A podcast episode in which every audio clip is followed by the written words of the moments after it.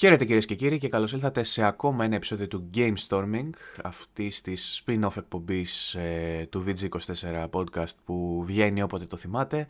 Έχουμε ήδη απολογηθεί πολλές φορές για αυτή την μεγάλη ανάπαυλα που είχαμε προαναγγείλει βέβαια με την αλλαγή που έγινε στο site.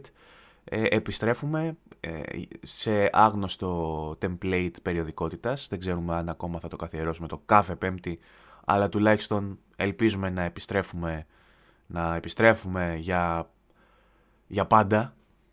Ποτέ μιλες πάντα για βέβαια. Πάντα. Για πάντα. Μέχρι να πεθάνουμε, όχι. Λοιπόν, αυτός που ακούτε στο βάθος είναι ο Βασίλης ο Τατσιόπουλος. Γεια σου Βασίλη.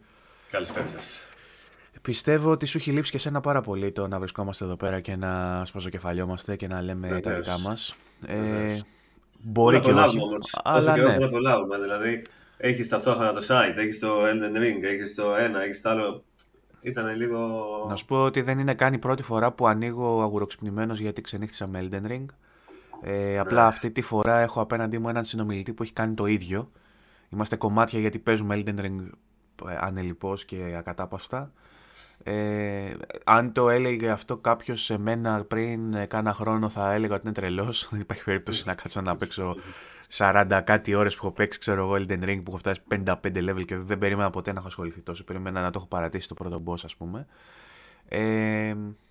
Τέλος πάντων, και επειδή ασχολούμαστε τόσο πολύ με το Elden Ring και ο Βασίλης έχει ξεκολωθεί βασικά να γράφει άρθρα στο site, έχει αναλάβει και το review το οποίο ακόμα δεν έχει φέρει εις πέρας και λογικό είναι γιατί το πήραμε, είπαμε, στο launch του Βασίλη την ίδια μέρα ή μία μέρα νωρίτερα, δεν θυμάμαι. Δεν θυμάμαι ούτε εγώ, μπορεί να ήταν προηγούμενη ίσως ή την ίδια, τέλος πάντων. Οπότε δεν είχαμε στο λαντσάρισμα review, ετοιμάζει ακόμα το review ο Βασίλης. Δεν νομίζω ότι υπάρχει κάποιος μεγάλος φαν της σειράς που περιμένει να διαβάσει αυτό το συγκεκριμένο review για να το παίξει το παιχνίδι. Όμως ο ρόλος ο δικός μας, νομίζω ότι μέσα από αυτή την εκπομπή με το κοινό που έχουμε και στον κόσμο που απευθυνόμαστε είναι... Με συγχωρείτε, είμαι και λίγο μπουκωμένος σήμερα. Είναι να απευθυνθούμε στο πιο casual κοινό και στο πιο mainstream κοινό και να πούμε κάποια πράγματα για όλα αυτά που ακούει από το πιο hardcore κοινό, ρε παιδί μου. Τουλάχιστον ο δικός μου ρόλος είναι ακριβώς αυτός. Μιλάω σε ένας άνθρωπος ο οποίος δεν είναι εξειδικευμένος στα Souls, όμως έχει προσπαθήσει τώρα πρόσφατα με τον Demon's Souls, καταφέρνοντας, ας πούμε, σε έναν βαθμό να το παίξει και να το ευχαριστηθεί. Και πλέον με το Elden Ring το απολαμβάνω και αυτό πάρα πολύ και το διασκεδάζω και είμαι σε θέση να πω και κάποια πράγματα γιατί έχω εντρυφήσει στο συγκεκριμένο παιχνίδι πάντα αρκετά. Δηλαδή βρίσκω τον εαυτό μου να βοηθάω παίχτες οι οποίοι ασχολούνται και με αυτά τα παιχνίδια και να έχω βρει πράγματα τα οποία δεν έχουν βρει εκείνοι. Μου δίνει μια ευχαρίστηση αυτό, αλλά προσπαθώ να μην πάω στο άλλο άκρο, σε αυτό που λέγαμε στο προηγούμενο το podcast με τους purists και με αυτό το κοινό τέλος πάντων. Που κάποιοι από αυτούς μπήκανε και στο podcast το προηγούμενο και μου κάνουν κάποια σχόλια, με πρικήσανε με κάποια σχόλια, αλλά δεν ασχολούμαι ιδιαίτερα γιατί θα βριστούμε και είναι κρίμα. Βασίλη, είπαμε λοιπόν σε αυτό το επεισόδιο να ασχοληθούμε πάλι με Elden Ring, αλλά σε ένα μοτίβο έτσι gamestormικό, δηλαδή να εντρυφήσουμε στο ίδιο το παιχνίδι, να ασχοληθούμε μόνο με το παιχνίδι, να πούμε κάποια πράγματα και κάποιες ιδέες που μας έχει προξενήσει και μας έχει προκαλέσει, αν θες. Έτσι για να κάνουμε μια επάνωδο στα επεισόδια του GameStorming, να μπούμε σιγά σιγά πριν πιάσουμε τις πολύ πιο βαριές θεματολογίες στη συνέχεια. Ναι. Θέλω να μου πεις λοιπόν εσύ ως ένας... πες μας λίγο το background που έχεις με τα Souls Games ξανά. Καταρχάς να πούμε αυτό για να ξέρουμε για ποιους... Για να μην σε πάρει μπάλα και σένα. Ναι, για να μην σε πάρει και σένα η μπάλα μαζί μου και έρχονται και σου λένε ότι ξέρω εγώ είσαι και εσύ σαν το λερό που έχει παίξει δύο παιχνίδια και βγήκε να μιλήσει τώρα για Elden Ring. Εγώ δεν είμαι πολύ υπορωμένος παιδί μου με τις From τα παιχνίδια. Ποτέ δεν ήμουν πάρα πολύ πιστός ακόλουθος. Αλλά είχα παίξει τυχαία πρώτη φορά το Dark Souls. Είχα πάει σε φάση στο βίντεο club και είδα έναν τύπο με ένα σπαθί απ' έξω. Δεν ήξερα τι είναι, με παιδί μου τώρα, στο PlayStation 3 τώρα.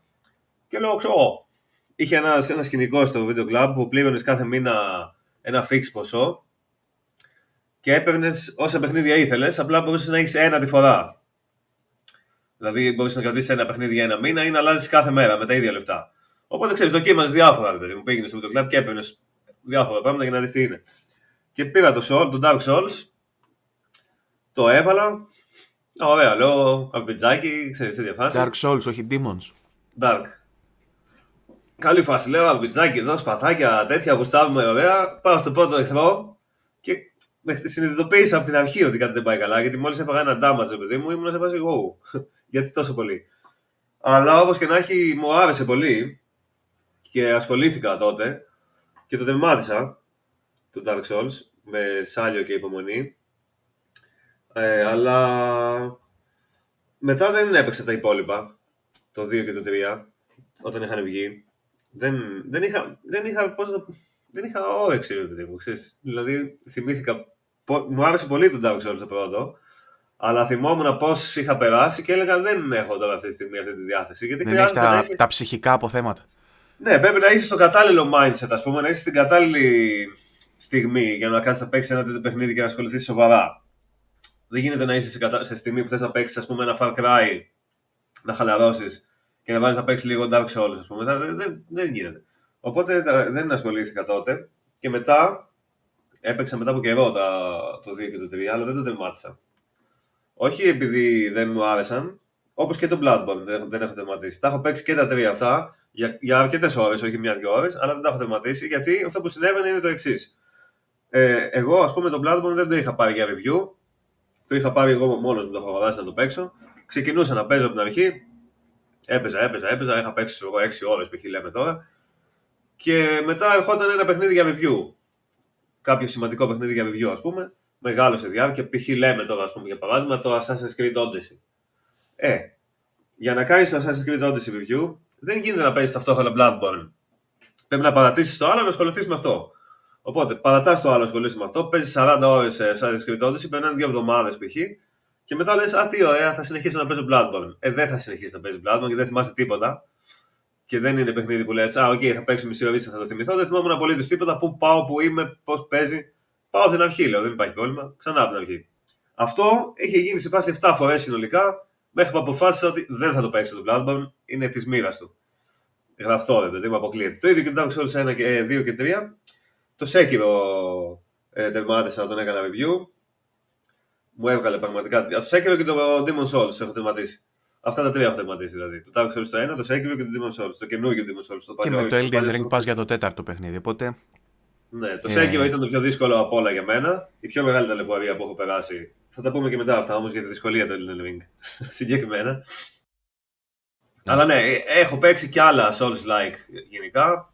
Νομίζω ότι among the fans θα σου λέγανε είτε για το 2 είτε για το 3 ότι καλά έκανες και δεν το έπαιξες. Σε όσους έχω πει, δεν έχω ακουμπήσει το 2, είναι το μόνο που δεν έχω ακουμπήσει. Εγώ από την άλλη, για να δώσω το δικό μου το background, έχω τερματίσει μόνο Demon's Souls και πάω τώρα να τερματίσω και το Elden Ring που πάω αρκετά καλά και πιστεύω θα τα καταφέρω. Dark Souls 1 σχεδόν το έχω τερματίσει, το άφησα για τους ίδιους λόγους που είπες ότι το άφησες και εσύ. Το 3 το έχω ξεκινήσει, δεν ξέρω σε ποιο σημείο έχω φτάσει. Το έχω πάρει στο PC και το έχω φτάσει σε ένα σημείο. Το 2 δεν το έχω ακουμπήσει καν. Ποτέ. Και σε όσους σου λέω ότι το 2 δεν το έχω ακουμπήσει και το βρίσκω σε κάτι κλειδά 17 ευρώ, ας πούμε, και λέω μήπως να το πάρω να ασχοληθώ με το 2, ας πούμε. Μου λένε όχι, μην το κάνεις καν. Και τους λέω έχω το 3 και μου λένε, σε άλλους και μου λένε τι το πήρες το 3, ξέρω εγώ, δεν είναι ωραίο. Είναι λίγο ακόμα και για τους μεγάλους fans των Souls, είναι love it or hate it όλα.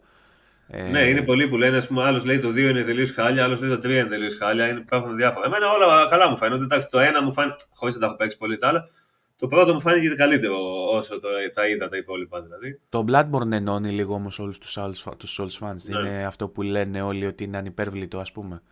Όντως. Και θα γίνω party pooper να πω πάλι εγώ ότι είναι τεχνικά από τα χειρότερα, ξέρω εγώ, το Bloodborne εκτός από τα υπόλοιπα.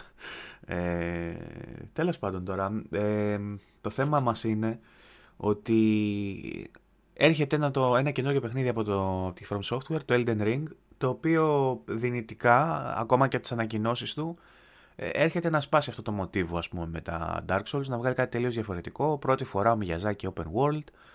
Λέμε τώρα τι θα γίνει με αυτό. Θυμάμαι κάπως τις συζητήσεις μας όταν πρώτα ανακοινώθηκε και λέγαμε πώς θα το κάνει, ρε παιδί μου, αυτό, ενώ έχει γίνει master σε αυτό το είδος και το level design, ας πούμε, του genre. Έχει φτιάξει μάλλον ένα δικό του genre, τα Souls-like, λόγω αυτής της δομής και λόγω αυτής της ιδιαιτερότητας. Πώς θα πάει αυτό το παιχνίδι αν απαρνηθεί την πετυχημένη συνταγή και εκ του αποτελέσματος μπράβο τους, έτσι, γιατί άλλες εταιρείες έχουν μια συνταγή την οποία την αρμέγουν επί 20 ετίες και 30 ετίες χωρίς να αλλάζουν το παραμικρό.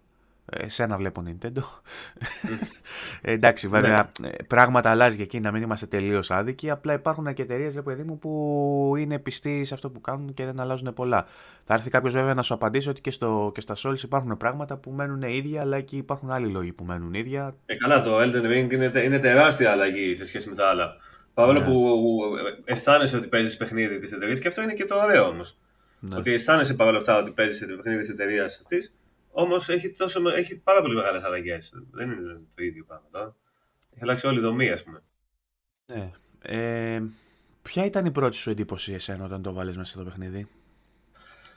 Η πρώτη μου εντύπωση είχε να κάνει με το ότι αυτό πολλοί το λένε μετά, το είδα στο ίντερνετ. Εγώ δεν το ήξερα ότι συμβαίνει γενικά στον κόσμο. Ότι δεν βρήκα το tutorial. Ναι. Βγήκα έξω κατευθείαν. Έχει γίνει μεγάλη κουβέντα για το UX τώρα αυτές τις μέρες εντωμεταξύ. Έγραψε και ένα post στο γκρουπάκι μας ο Γιάννης ο Σαρής, που είναι στην ομάδα του PS Addict, απλά συχνάζει και σε εμάς. Και έχει κάποια debate, τον βλέπω και στο Twitter αυτόν, ότι έχει κάποια debate με κάποιους ξένους Twitterάδες που λένε για το UX του παιχνιδιού ότι είναι κακό και το έχουν μπλέξει με το UI. Και άλλοι λένε, ξέρω εγώ, ότι έχει κακό UX, και μπαίνει άλλο που έχει κακό UI, ξέρω εγώ, το παιχνίδι. Κοίτα εδώ πώς είναι της Ubisoft και κοίτα εδώ πώς είναι του Elden Ring. Είναι το κλασικό UI. Φαινόμενο που μιλάνε όλοι για άλλο πράγμα. Ναι, ενώ το UX ουσιαστικά αναφέρεται στο user experience, ενώ το UI είναι στο γραφικό περιβάλλον, ας πούμε, στη διαπαφή με τον χρήστη και τι μενού και τι ενδείξεις σου εμφανίζεις στην επιφάνεια της οθόνης σου. Τώρα, αυτό έχει να κάνει λίγο με το...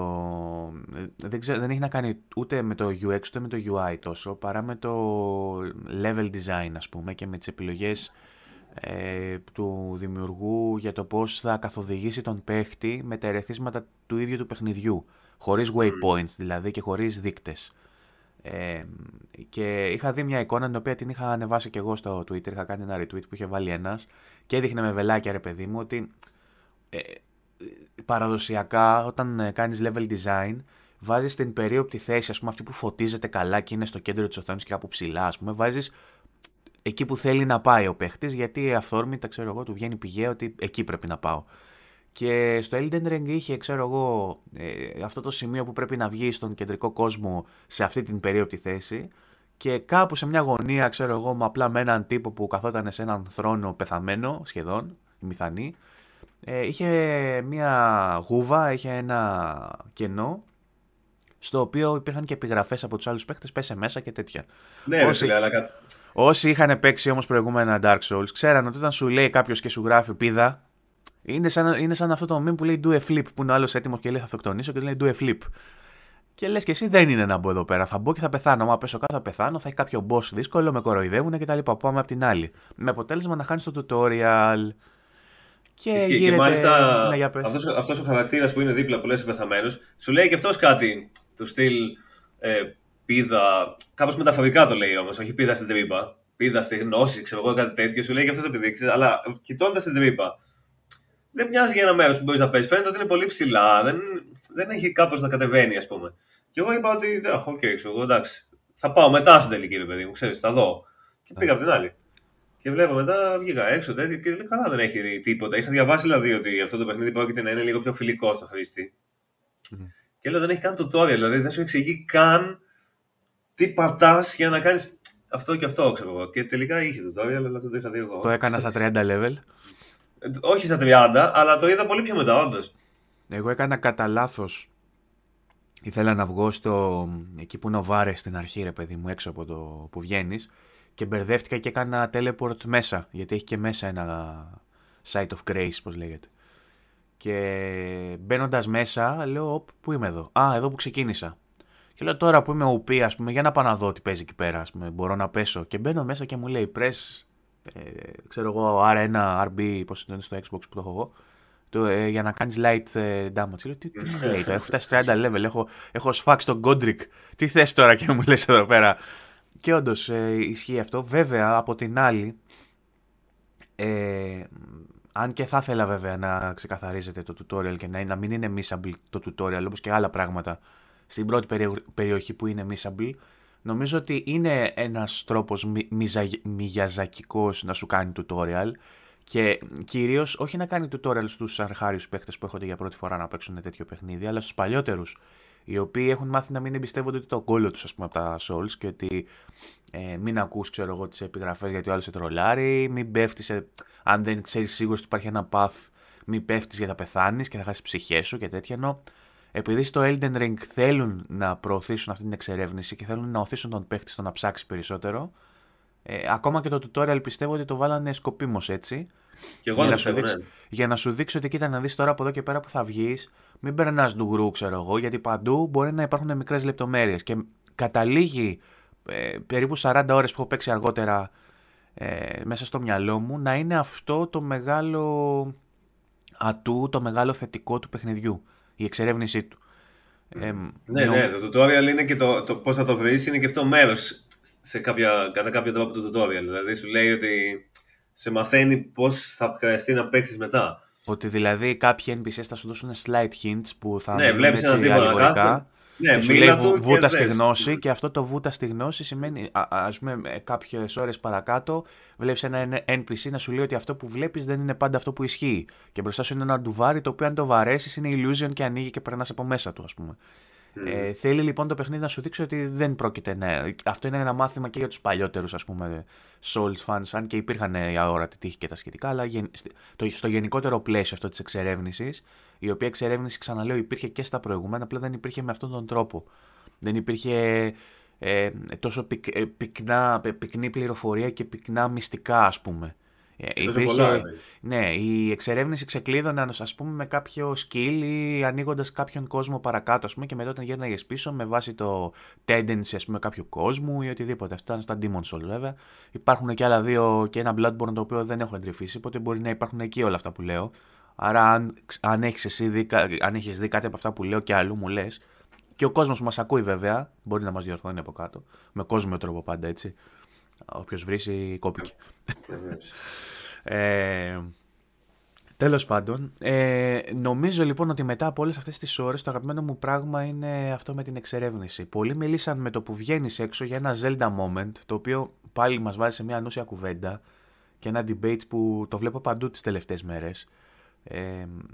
Σε κοινότητες να συζητιέται και καλά το κατά πόσο, ρε παιδί μου, είναι καλύτερο το open world του Elden Ring από εκείνο του Zelda, το οποίο εξάρουν ακόμα και σήμερα πολλοί, έχοντας τους λάτρες και τους αρνητές. Από την άλλη έχουμε κάποιους παύλους κρούστιδες, ας πούμε, που λένε Zelda, ξέρω εγώ, εφταράκι, ναι, δεν έχει κάνει κάτι τόσο σοβαρό.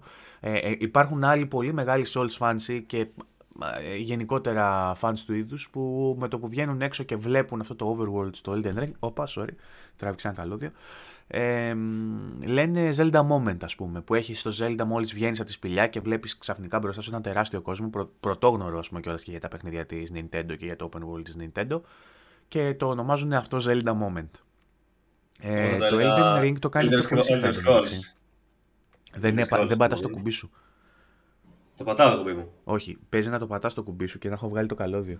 Μάλλον έχω βγάλει το καλώδιο. Για μιλά μου. Καλησπέρα σας. Γεια σου, ναι. Όταν τράβηξε το καλώδιο, βγήκε το καλώδιό μου. Για ξαναπες το μου. Εγώ αυτό το βλέπω για Elder Scrolls moment, όχι Zelda. Δεν ξέρω γιατί Zelda. Δηλαδή, Elder Scrolls είναι το κλασικό, ότι είσαι στο μπουντρούμι και βγαίνεις και σε φάση wow, υπάρχει ολόκληρος κόσμος εδώ. Πότε είχε βγει το Skyrim και πότε είχε βγει το Zelda, θυμάσαι? Το Skyrim είχε βγει το 2011. Mm-hmm. Το Zelda. Το Zelda πολύ πιο. Δεν ξέρω, το 19 πότε ήταν. Οπότε μας λες ότι το Zelda αντέγραψε Skyrim. Όχι, αλλά ήταν το κλασικό αυτό. Ήταν το κλασικό της σειράς Elder Scrolls αυτό. Και στο Morrowind και στο Oblivion. Ειδικά στο Oblivion. Γιατί είχε και μεγάλο άλμα στα γραφικά από το Morrowind. Το Breath of the Wild μου λέει ότι βγήκε το 2017. 17? Ναι. Έχουν περάσει τόσα χρόνια. Ναι, αφού το έχω παίξει στο Wii U σκέψου. Ναι, βγήκε cross-gen. Έχουν περάσει τόσα χρόνια, ρε φίλε, το Breath of the Wild, Ορίστε, και το συζητάμε ακόμα, και άλλος λέει φταδάκι.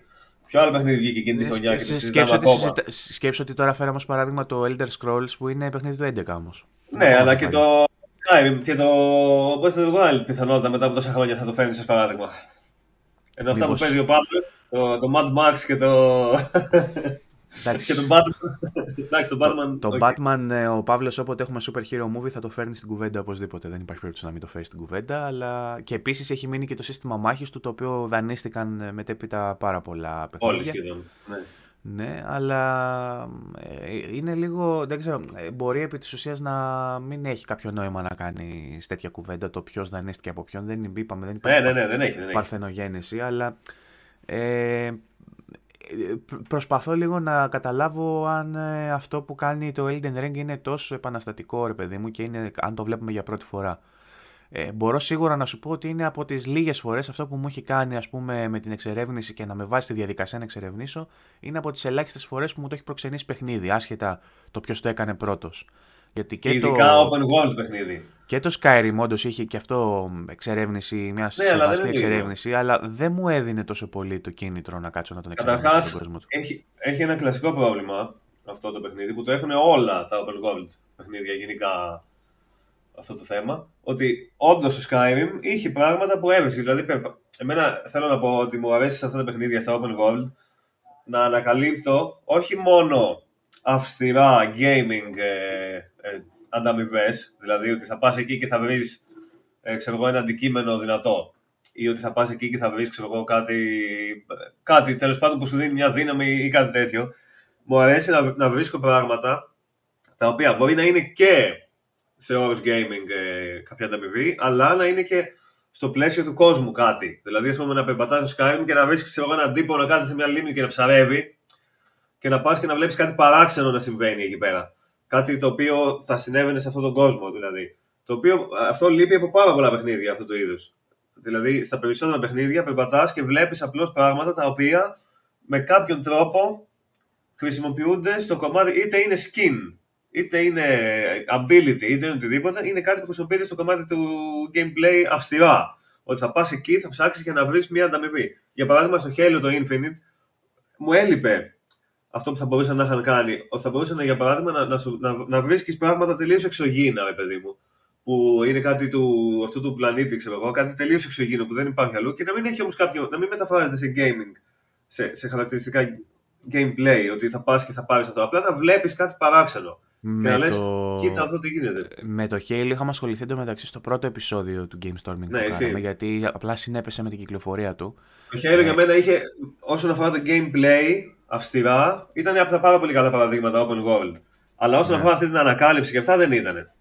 Okay. Μπορεί δηλαδή να το περιορίζεις λίγο στο level design και όχι τόσο στο traversal, ας πούμε, και στο exploration και στην εξερεύνηση, όπως είπες. Δηλαδή δεν είναι ότι έχει πράγματα τόσα πολλά να κάνεις, όσο το πόσο καλοσχεδιασμένος είναι. Αυτό ήταν πολύ καλό, πολύ και εσύ πυκνά φτιαγμένο και ήταν επίσης το κάθε πράγμα που έβρισκες, παρόλο που ήταν αυστηρά τα πιβές για gaming κομμάτι, συνδυαζόντουσαν ωραία μεταξύ τους. Δηλαδή θα βρεις αυτό και αυτό, μετά θα χρειαστεί να βρεις το άλλο και ήταν ωραία συνδυασμένα. Σου έλεγα όμως, επειδή το βασικό θέμα εκείνο του επεισοδίου ήταν το open world gaming και είχαμε δώσει παραδείγματα για καλά open world games, ότι μάλλον το κάψαμε το θέμα με το Halo, ρε παιδί μου, τώρα που παίζουμε Elden Ring, και ότι μάλλον το απόλυτο παιχνίδι για να μιλήσουμε για εξερεύνηση και πόσο καλά εφαρμόζεται αυτή σε έναν χάρτη ανοιχτού τύπου, είναι το Elden Ring, το απόλυτο παράδειγμα. Σίγουρα. Πλέον, νωρίτερα ίσως να υπήρχαν άλλα παιχνίδια που θα μπορούσε να είναι ένα Zelda ή ένα Skyrim το αντίστοιχο που θα μπορούσε να κάνει. Αυτό ήθελα να πω τώρα, που ξεκίνησες και από εκεί πήρε την αφορμή. Ότι ας πούμε στο Skyrim υπήρχε το κλασικό θέμα ότι για να φτάσεις σε ένα σημείο που έχει ενδιαφέρον, γιατί είχε σημεία με ενδιαφέρον το Skyrim, πολλά, αλλά για να φτάσεις εκεί μπορεί να περνούσες ένα χρόνο, αλλά όχι σε φάση 5 δευτερόλεπτα, μπορεί να ήταν και αρκετά παραπάνω, που απλώς πήγαινες. Περπατούσες σε ένα ανοιχτό πεδίο, σε μια ανοιχτή πεδιάδα, που δεν είχε level design ή κάτι τέτοιο. Ήταν δηλαδή ένας κενός χώρος που είχε μόνο assets οπτικά για να βλέπεις, ας πούμε, χορτάρια, να βλέπεις τέτοια, να βλέπεις τον ουρανό και απλά περπατούσες ευθεία. Και έφτανε σε κάποιο dungeon, ας πούμε, και μέσα στο dungeon. Ναι, αυτό είναι πρόβλημα. Αυτό είναι πρόβλημα για μένα. Και, ας πούμε, φαίνεται πάρα πολύ σε παιχνίδια όπως το Fallout. που σου λέει ο άλλος ότι κάτσε τώρα το Fallout είναι σε ένα wasteland, είναι κατεστραμμένα τα πάντα, δεν μπορώ να σου βάλω κάτι ενδιάμεσα, είναι απλά κενός χώρος, οκ. Δεν βιάζει στο concept. Αλλά δεν είναι σωστό ούτε αυτό, γιατί και στο Elden Ring δεν είναι κανένας χώρος τώρα με πάρτι και φεστιβάλ, ξέρω και τέτοια. Εδώ έρχεται η μαγεία του Miyazaki. Miyazaki. Και ήταν πάντα αυτό το πρόβλημα. Πώς θα καταφέρεις. Γιατί, πρόσεξε, στο Elden Ring, αν το έχεις παρατηρήσει, αν έχεις ανοίξει τον χάρτη να το δεις, είναι πεδίο μάχης, πεδίο καταστροφής. Δεν ξέρω τι. Αυτό είναι, βέβαια είναι στα αρνητικά το ότι δεν έχει γίνει επαρκώς exposition στο παιχνίδι για να καταλάβω τι ακριβώς έχει γίνει. Πρέπει να κάτσω να διαβάσω κι άλλο για να καταλάβω τι έχει γίνει. Περιμένω μέχρι το τέλος του παιχνιδιού να δω τι κενά θα έχω στις πληροφορίες μου για να κάτσω να κάνω fill-in με το τι δεν έχω καταλάβει τελικά. Αλλά ο ίδιος ο χάρτης, αν τον δεις, είναι σαν να έχει κρατήρες. Δηλαδή την πρόσβασή σου σε συγκεκριμένα κομμάτια του χάρτη στην κόβουνε φαράγγια τα οποία έχουν δημιουργηθεί μετά από πόλεμο. Είναι σαν να έχει γίνει μια καθίζηση μετά από κάποιον πόλεμο που είχε γίνει. Πιθανότατα εικάζω χωρίς να είμαι απόλυτα σίγουρος, γιατί δεν έχω καταλάβει σε απόλυτο βαθμό τι παίζει με την ιστορία. Μετά τον πόλεμο που είχε γίνει μεταξύ της Μαρίκας και των Demigods και όλα αυτά που έχουν γίνει. Λοιπόν, και έχει πάρει ο Miyazaki ουσιαστικά αυτό το δεδομένο της καταστροφής ενός κόσμου και το έχει μετατρέψει σε level design. Σου έχει βάλει δηλαδή ταφόπλακες και πλάκες και τέτοια τα οποία απλά έχουν μείνει εντός των συντριμιών και μπορείς να χρησιμοποιήσεις ως πλατφόρμες για να πηδήξεις κάπου αλλού.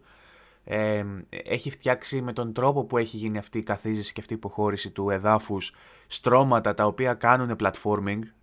Έχει δημιουργήσει platforming δηλαδή σε ένα πεδίο το οποίο... Είναι ρε παιδί μου σαν να πήρε ένα landscape από το Skyrim ο Miyazaki και να είπε ωραία πώς θα το κάνω αυτό να έχει level design. Μετεωρίτης, μπουρλότο που λέγε και άλλοι. Λοιπόν, και γίνεται όλα μπουρδέλο και αποκτά ξαφνικά ένα platforming, ένα βαρετό μεσαιωνικό landscape ας πούμε ανάμεσα, κάποια λαγκάδια ανάμεσα από το ένα κάστρο στο άλλο που σε έναν ιδανικό ειρηνικό κόσμο θα ήταν απλά μια χανής έκταση με ένα μονοπάτι που θα πήγαινες. Λόγω του aftermath, λόγω όλου αυτού που έχει γίνει πριν, έχει αποκτήσει επίπεδα αυτός ο κόσμος. Και μάλιστα κατά αυτή την καταστροφή το έδαφος έχει ρουφήξει μέσα του και ολόκληρα κομμάτια παιχνιδιού. Δηλαδή γράφουνε πολύ για το πόσο πλούσιο είναι το underground κομμάτι του Elden Ring, ρε παιδί μου. Και ότι μου είπε συγκεκριμένα, είχε έρθει ο Γιώργος ο φίλος μου και παίζαμε τις προάλλες και μου λέει έχω φτάσει σε ένα dungeon, μου λέει, προς το endgame πιο πέρα, το οποίο λέει σε μέγεθος είναι σχεδόν, κυριολεκτικά μου λέει, όσο είναι όλο το μέγεθος του Dark Souls 3. Δηλαδή σκέψου πόσα πράγματα δεν τα βλέπεις σε πρώτη ανάγνωση ρε παιδί μου, και γιατί όντως μπαίνοντας εγώ νόμιζα ότι όλο το παιχνίδι είναι αυτός ο χάρτης που συναντάς στην αρχή, γιατί στο έχεις βιστό το γύρω-γύρω και όταν κάνεις zoom out δεν κάνει τελείως zoom out όλο τον χάρτη, κάνει zoom out μόνο στην περιοχή που έχεις ξεκλειδώσει. Και λέω αυτή θα είναι η περιοχή, θα ανοίγω τα σύννεφα παραπάνω και εδώ μέσα θα κάνω παιχνίδι. Έχοντας συνηθίσει και το μέγεθος που είχαν τα Dark Souls, που δεν ήταν ας πούμε τεράστια παιχνίδια, απλά είχαν τα dungeons και τα κάστρα που είχαν τα πολλά επίπεδα και έτσι μεγάλωνε. Και είχε και κλειστές περιοχές που άνοιγαν σιγά σιγά. Περίμενα λοιπόν και στο Elden Ring να μην είναι τόσο μεγάλο και έφτασα σε κάποιο σημείο να πω έχει κι άλλο. Όντως έχει κι άλλο, ξέρω εγώ. Και τι άλλο θα δείξεις. Και όμως έχει ποικιλία αυτό το πράγμα. Και έχει και νόημα και η ποικιλία σε εχθρούς πρωτίστως. Επίσης η ποικιλία δεν περιορίζεται όπως σε πολλά παιχνίδια ότι εδώ έχει χιόνι, εδώ δεν έχει χιόνι, εδώ βρέχει, εδώ είναι γκρι ουρανός, καμία σχέση. Ναι. Έχει βέβαια χρωματικά έτσι μια... Ναι, αλλά δεν είναι μόνο δηλαδή, αυτό. Είδες πως συνεννοούμαστε εμείς. Πού είσαι, στην κόκκινη περιοχή, λέμε ας πούμε. Ισχύει, ναι. Που αυτό είναι τελείως έτσι μπακάλικος τρόπος να το αναφέρεις, γιατί μιλάμε τώρα για μια περιοχή, ο καθένας μπορεί να δει ό,τι θέλει σε αυτή. Ο Dragman για παράδειγμα είπε ότι, που παίζει Elden και ο Dragman, ο δημιουργός του Last of Us, λέει έφτασα στην clicker region, επειδή έχει μανιτάρια ας πούμε και κάποιους οργανισμούς που εκρίνουν spores ας πούμε και τέτοια. Μοιάζει λίγο με τα τέρατα που έχει το Last of Us και λέει έφτασα στην clicker περιοχή. Και ενώ στη χλωρίδα και την πανίδα του μπορεί να είναι ίδια μια περιοχή με μια άλλη, έχει μια χρωματικά μια διαφορά ας πούμε, ότι είναι σαν η μια περιοχή να βρίσκεται σε άλλη εποχή, να είναι το φθινόπωρο και πέφτουν τα φύλλα ξέρω εγώ ή είναι όλα ξερά. Και έχει μια κίτρινη απόχρωση, ας πούμε, η χλωρίδα, και έχει μια άλλη περιοχή στην οποία είναι όλα καταπράσινα και ζωηρά και είναι σαν να πηγαίνεις, ξέρω, σε διαφορετικά time zones, ενώ έχουν μια απόσταση 5 λεπτών. Τι λέγαμε πριν για το... Τι έλεγες πριν? Πολλά έχω πει για το design, λέγαμε βασικά. Ναι, ήθελα να πω ότι υπάρχει και ένα άλλο θέμα που σκέφτομαι καμιά φορά. Ότι στα περισσότερα παιχνίδια που είναι open world, με κάποιον τρόπο και σε έναν βαθμό υπάρχει μια τεράστια καταστροφή που έχει γίνει. Γιατί είναι λίγο δύσκολο, μάλλον, να φτιάξεις έναν ανοιχτό κόσμο που να είναι κανονικός. Δηλαδή να έχει πολλές πόλεις, κόσμο παντού να κυκλοφορεί και τέτοια. Οπότε αυτό που κάνεις είναι ή πας σε μια εποχή παλιότερη, όπως είναι η Άγρια Δύση που έχει κάτι μικρές πόλεις και ενδιάμεσα μικρούς δρόμους, ή βάζεις μια καταστροφή και μετά είναι όλα διαλυμένα. Γιατί δεν μπορείς να φτιάξεις έναν κόσμο σαν το δικό μας. Και βλέπεις το Zelda μετά από καταστροφή. Στο Final Fantasy 15, ας πούμε, διαλυμένα όλα, μετέβατα παντού, ξέρω εγώ, και οι άνθρωποι να περιμένουν. Στο Death Stranding, το άλλο άκρο. Τελείως αυτό το άκρο, μάλλον, όχι το άλλο. Και στο Horizon, ας πούμε, το ίδιο. Ναι. Πολύ σπάνια θα βρεις να μην υπάρχει κάπου μια καταστροφή. Ή, ας πούμε, και στο Far Cry, ας πούμε, που πας, δεν υπάρχει μια καταστροφή ακριβώς, αλλά είσαι, παιδί μου, σε μια χώρα που έχει, ξέρω εγώ, δικτάτορα και έχει απαγόρευση κυκλοφορίας και τέτοια. Και κάπως προσπαθούν να δικαιολογήσουν το ότι, ας πούμε, όταν είμαι εγώ εδώ στην Αθήνα, π.χ., και βγαίνω από το σπίτι μου, είμαι μέσα, έχει κόσμο παντού, τέτοια. Και θα φύγω από την Αθήνα, θα φύγω εντελώς έξω με το άλογο. Δεν θα σταματήσω να βλέπω πράγματα. Δεν θα είμαι σε ένα κενό χώρο που δεν θα υπάρχει κανένας και θα πηγαίνω απλά με άδεια και θα κοιτάω γύρω-γύρω και θα λέω τον ορίζοντα, έτσι, ξέρω εγώ. Οπότε κάπως πρέπει να το δικαιολογήσεις αυτό και βάζεις ζόμπι, διάφορα πράγματα τέτοια παντού. Εντάξει, τι να κάνουμε, δεν γίνεται αλλιώς. Θα ήταν ωραία, βέβαια, να φτάσεις να βλέπεις ένα τέτοιο open world, σε τέτοιο. Λίγες φορές έχουμε δει. Ας πούμε, η Night City ήταν ένα παράδειγμα. Στο Cyberpunk. Ναι, που πήγαινε κάπως κοντά στο να βλέπεις ένα κάπως πραγματικό περιβάλλον. Και το Cyberpunk, πέρα από τις περιοχές που ήταν όντως κενές και ήταν τύπου highway, ξέρεις, μέσα στην ερημιά, ήταν πυκνό παντού. Όπου είχε πόλη ήταν πυκνή, ας πούμε, δεν αραίωνε πουθενά. Βέβαια, είδαμε τα αποτελέσματα, έτσι. Εντάξει, άλλο αυτό, αλλά... Μπορεί αυτό να τους έφαγε κιόλας, ότι έπρεπε μέσα σε έναν τόσο πυκνό ιστό, ας πούμε, να βάλουν actual πράγματα και αυτό να τους έκαψε, να μην λειτουργήσε ποτέ. Πάνω σε αυτό που λέγαμε τώρα, νομίζω ότι αυτό είναι και το βασικό θέμα ενός open world. Ότι πρέπει κάπως να γεμίσεις το χώρο, και όχι μόνο το χώρο όσον αφορά την τοποθεσία, να δημιουργήσεις ενδιαφέρον περιεχόμενο για τον χρήστη μεταξύ των διαφόρων σημείων ενδιαφέροντος. Δηλαδή ότι έχεις ένα dungeon εδώ και ένα dungeon εκεί, ή ένα quest εδώ και ένα quest εκεί. Για να πας από το ένα στο άλλο πρέπει με κάποιον τρόπο να είναι ενδιαφέρον αυτό το πράγμα. Είτε είναι traversal, όπως το Spider-Man, είτε είναι άλλο περιεχόμενο, είτε είναι αντιπερισπασμοί, οτιδήποτε, πρέπει κάτι να βάλεις ενδιάμεσα. Γιατί αλλιώς θα έχουμε σκηνικά όπως στα παλιότερα Elder Scrolls, έπαιζε το Morrowind, ας πούμε, και έπρεπε να πας από το ένα σημείο στο άλλο. Και ήταν τόσο μεγάλη απόσταση και τόσο άδεια που είχε την επιλογή το παιχνίδι να πατάς ένα κουμπί και να τρέχει μόνο του. Ευθεία. Και το πάταγες και το άφηνες, παιδί μου, να τρέχει και εσύ άραζες, έτσι, ξέρω εγώ, και έβλεπες και περίμενες να φτάσεις. Γιατί δεν είχε κανένα νόημα να πατάς εσύ τα κουμπιά. Ήταν σε φάση που μπορεί να περπάταγες 5 λεπτά χωρίς να δεις κάτι. Οπότε κάπως έπρεπε να βάλεις κάτι διάμεσα. Και τώρα νομίζω ότι το Elden Ring είναι από τις καλύτερες. Έχει κάνει τις καλύτερες προτάσεις σε αυτό το πράγμα. Έχει καταφέρει όντως να βάλει πράγματα. Δηλαδή... ουσιαστική και χρήσιμη προσθήκη του torrent του αλόγου, εντωμεταξύ. Δεν θα μπορούσε να είναι αλλιώς, βέβαια, το παιχνίδι με τη δομή που έχει. Απλά έχει ενδιαφέρον το πώς χρησιμεύει σε πολλούς τομείς. Αφενός, ναι. Σου επιτρέπει να πηγαίνεις από το ένα σημείο στο άλλο γρήγορα και σου επιτρέπει να πας... σου επιτρέπει να πας σε κομμάτια του χάρτη που δεν θα μπορούσες αλλιώς, αν δεν είχες την ταχύτητα να ξεφύγεις από τους εχθρούς που είναι πιο δυνατοί από σένα. Κάποιοι λένε ότι εντάξει, δεν είναι και νόημα, ας πούμε, να φύγεις από την περιοχή που πρέπει να είσαι και να πας σε κάποια άλλη. Μια χαρά νόημα έχει. Με τη συμβατική έννοια, θέλω να σου πω, με τα όρια που θέτουν τα mainstream παιχνίδια, ρε παιδί μου, που σου λένε ότι κοίτα να δεις, αυτή η περιοχή είναι για 50 level, εσύ που είσαι 20 απαγορεύεται να σε δω. Θα πας εξάρτητος στην Άθου, ρε μαλάκα, ηρέμησε. Τι χαμένε Μιγιαζάκι, μας έχεις φάει τη ζωή, ξέρω εγώ. Κοιμόμαστε όρθιοι. Τέλος πάντων, σου επιτρέπει να φτάσεις σε περιοχές που ίσως δεν θα έπρεπε να είσαι, αλλά και αυτό έχει τη μαγεία του, γιατί έχεις μια διαφορετική προσέγγιση και τη δεύτερη φορά που πας εκεί στο σωστό level παίζεις τελείως διαφορετικά, οπότε σου βάζει και άλλο gameplay μέσα σε όλο αυτό. Βοηθάει το άλογο στο gameplay πάρα πολύ, γιατί χρησιμεύει στο platforming και αυτό το μηχανισμός με το double jump, ας πούμε, αλλάζει πολλά πράγματα. Δεν είναι αυτό που μπορείς να πας με τα πόδια, αυτό που μπορείς να πας με το άλογο και αυτό που μπορείς να πας με το άλογο πηδώντας. Υπάρχουν τρεις διαβαθμίσεις στο πώς μπορείς να προσεγγίσεις κάτι.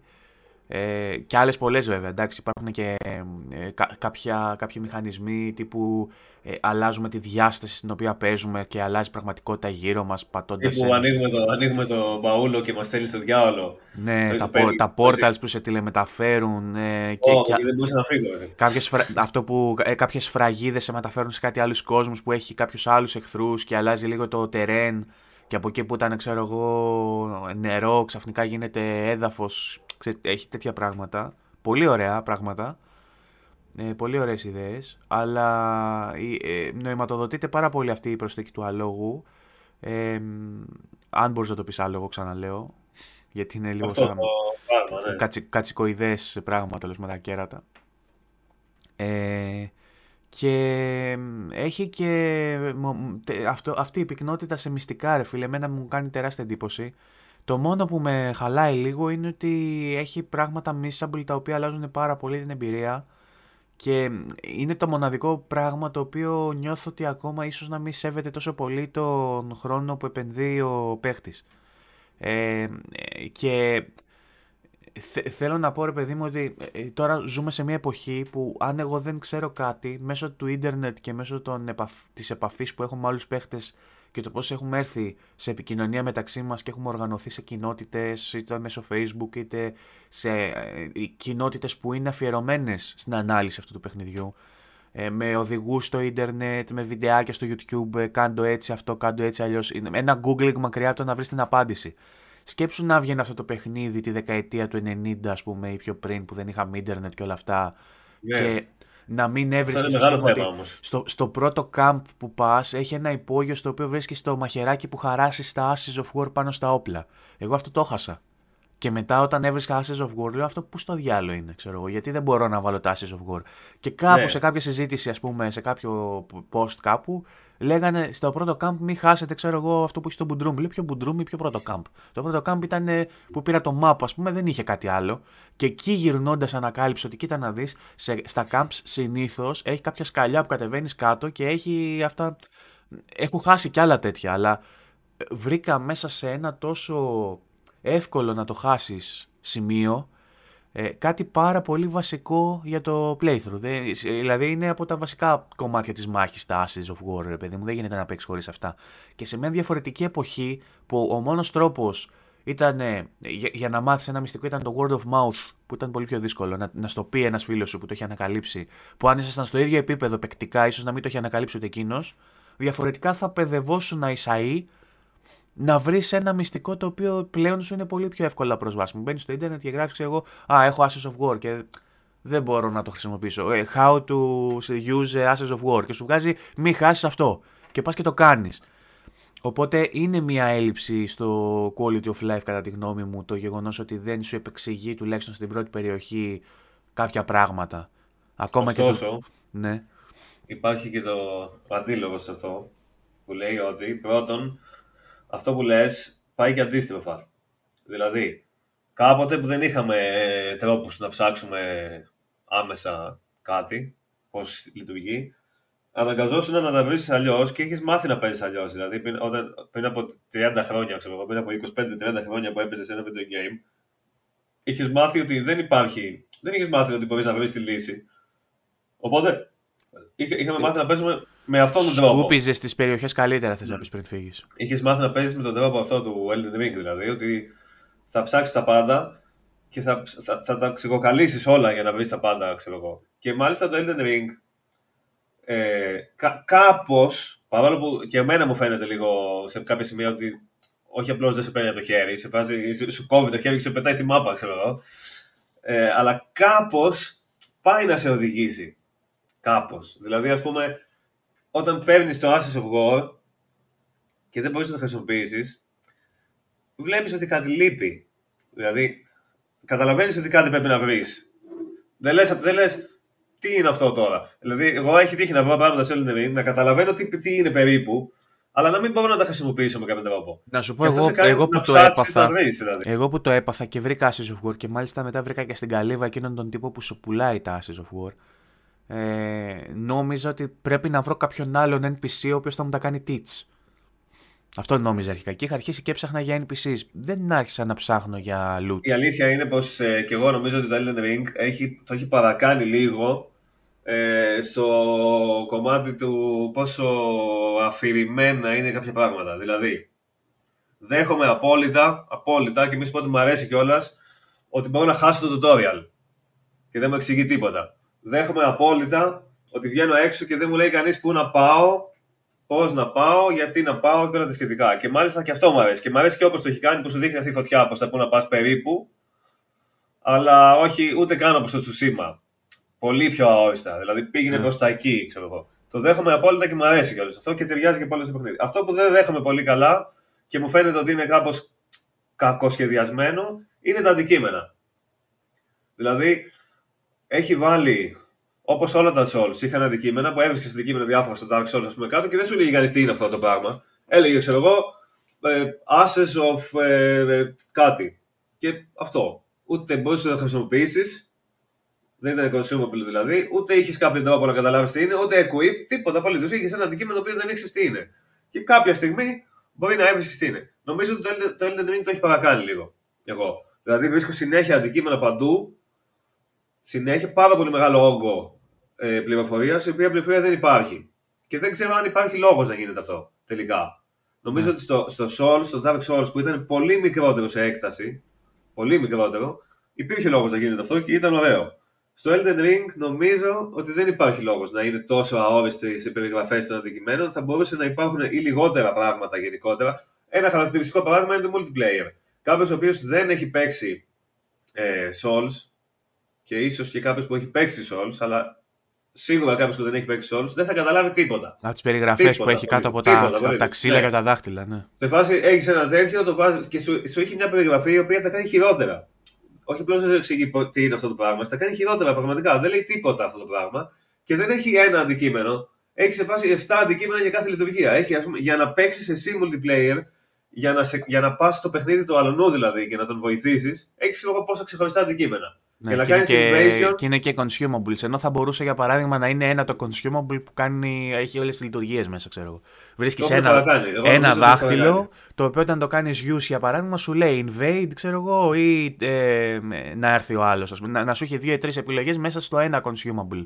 Τώρα και αυτό συμβαίνει σε όλα τα πράγματα. Σου έχει άλλο για να κάνεις την περιοχή σου, ξέρω εγώ, eligible, να μπορεί να έρθει ο άλλος. Έχει άλλο για να κάνεις εσύ invade, άλλο για να σου έρθει ο άλλος, άλλο για να βάλεις εσύ σημάδι, άλλο για... Έχει 4-5, μπορεί και παραπάνω. Ναι, και έχει κι άλλα. Έχει κάτι δαχτυλίδια μετά, έχει διάφορα. Δεν ξέρω αν υπάρχει λόγος. Δηλαδή, όχι, δεν ξέρω. Νομίζω ότι δεν υπάρχει λόγος τελικά για όλη αυτή τη διαδικασία. Και όχι μόνο σε αυτό το κομμάτι, σε πολλά. Που βρίσκεις πράγματα τα οποία. Δηλαδή, ένας άνθρωπος ο οποίος δεν θέλει να εντρυφήσει πάρα πολύ στο παιχνίδι και να το ξεκοκαλίσει και θέλει απλώς να το παίξει, να παίξει ένα μέρος του, να το τερματίσει, όλα αυτά τα πράγματα απλώς θα του προσφέρουν επιπλέον πληροφορίες που δεν θα έχουν λόγο ύπαρξης. Μπορούσε να γίνει λίγο πιο streamlined αυτό το πράγμα, νομίζω, με τα αντικείμενα. Να στα εξηγεί λίγο καλύτερα ή να είναι λιγότερα.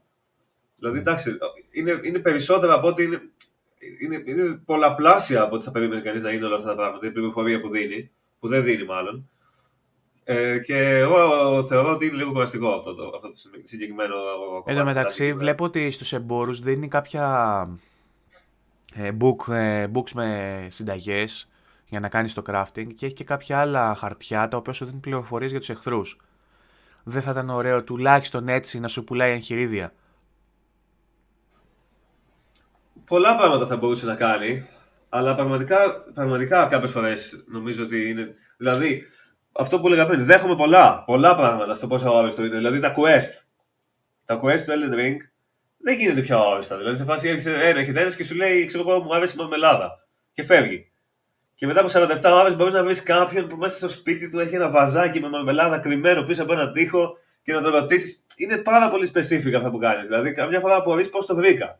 Εγώ έτυχε δηλαδή να τελειώσω quest μόνος μου χωρίς να το ψάξω και πραγματικά αναρωτιόμουν πώς οδηγήθηκα εκεί. Δηλαδή, γιατί το έκανα αυτό το πράγμα. Πώς κατάλαβα ότι. Δεν μπορούσα να θυμηθώ το δρόμο που ακολούθησε η σκέψη μου. Υπάρχουν πολλοί τρόποι να κάνεις trigger κάποια quests. Αυτό το ένιωσα και εγώ, ρε παιδί μου. Ας πούμε, έχει εκείνον τον Wolf, κάτι που είναι ένας λυκάνθρωπος τύπου που έχει μούρι λύκου, ξέρω εγώ, και σώμα πολεμιστή και είναι 2 φορές το ύψος μου. Και ενώ είχα βρει έναν ο οποίος μου έλεγε, ξέρω εγώ, ότι αν ακούσεις κάποιον λύκο να ουρλιάζει, ξέρω εγώ, κάνει αυτό το emote για να έρθει να τον δεις και κάτι τέτοια. Και τελικά τον Λύκο τον πρωτοσυνάντησα σε άλλο quest. Και μου έδωσε αυτός ο άλλος ένα quest να πάω να βρω τον Λύκο σε ένα σημείο ραντεβού. Και δεν πήγα και πήγα στο τρίτο boss, στο οποίο με περιμένει εκεί ο Λύκος και μου λέει, ξέρω εγώ, χάσαμε το ραντεβού μας, αλλά λέει έχουμε μεγαλύτερα πράγματα να κάνουμε. Δηλαδή υπάρχουν 3 διαφορετικοί τρόποι να τον πρωτοσυναντήσω αυτόν τον Λύκο. Ναι, αυτό συμβαίνει κι αλλού. Εγώ το έχω δει κι αλλού. Έχω δει ένα σημείο που μπορείς να πας σε ένα boss με 2 τρόπους, ας πούμε. Άμα ακολουθήσεις ένα quest και κάνεις αυτά που σου λέει, σε πάει με διαφορετικό τρόπο στον boss. Ενώ μπορείς απλά να πας. Και για το βασικό progression. Υπάρχει, ας πούμε, για να πας στην πλατεία που έχει, ξέρω εγώ, το progress μετά το δεύτερο μεγάλο boss. Υπάρχει ο βασικός τρόπος να πας και υπάρχει και το shortcut, ας πούμε. Μπορείς να μαζέψεις κάποια crests για να ανέβεις ένα sunshare, ξέρω εγώ, και να ναι.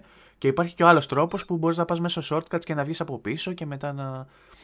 Αυτά είναι ωραία. Αυτά είναι ωραία. Αυτά είναι πολύ ωραία. Και επίσης, αυτό που είπες πριν για τον Λύκο, ας πούμε, θεωρώ ότι αυτές οι επεξηγήσεις, παρόλο που είναι πάρα πολύ αφηρημένες, είναι αρκετές στο πλαίσιο του παιχνιδιού. Δηλαδή, σου λέει ο άλλος ότι άμα βρεις τον Λύκο, ξέρω εγώ, σφύρα 3 φορές. Καταλαβαίνεις περίπου τι είναι αυτό το πράγμα. Και όταν θα έρθει αυτή τη στιγμή που θα χρειαστεί να το κάνεις, περίπου καταλαβαίνεις. Νομίζω ότι είναι αρκετό αυτό το πράγμα. Mm-hmm. Αλλά όταν μιλάμε για αυστηρά όρους gameplay, νομίζω ότι δεν τα καταφέρνει εξίσου καλά εγώ.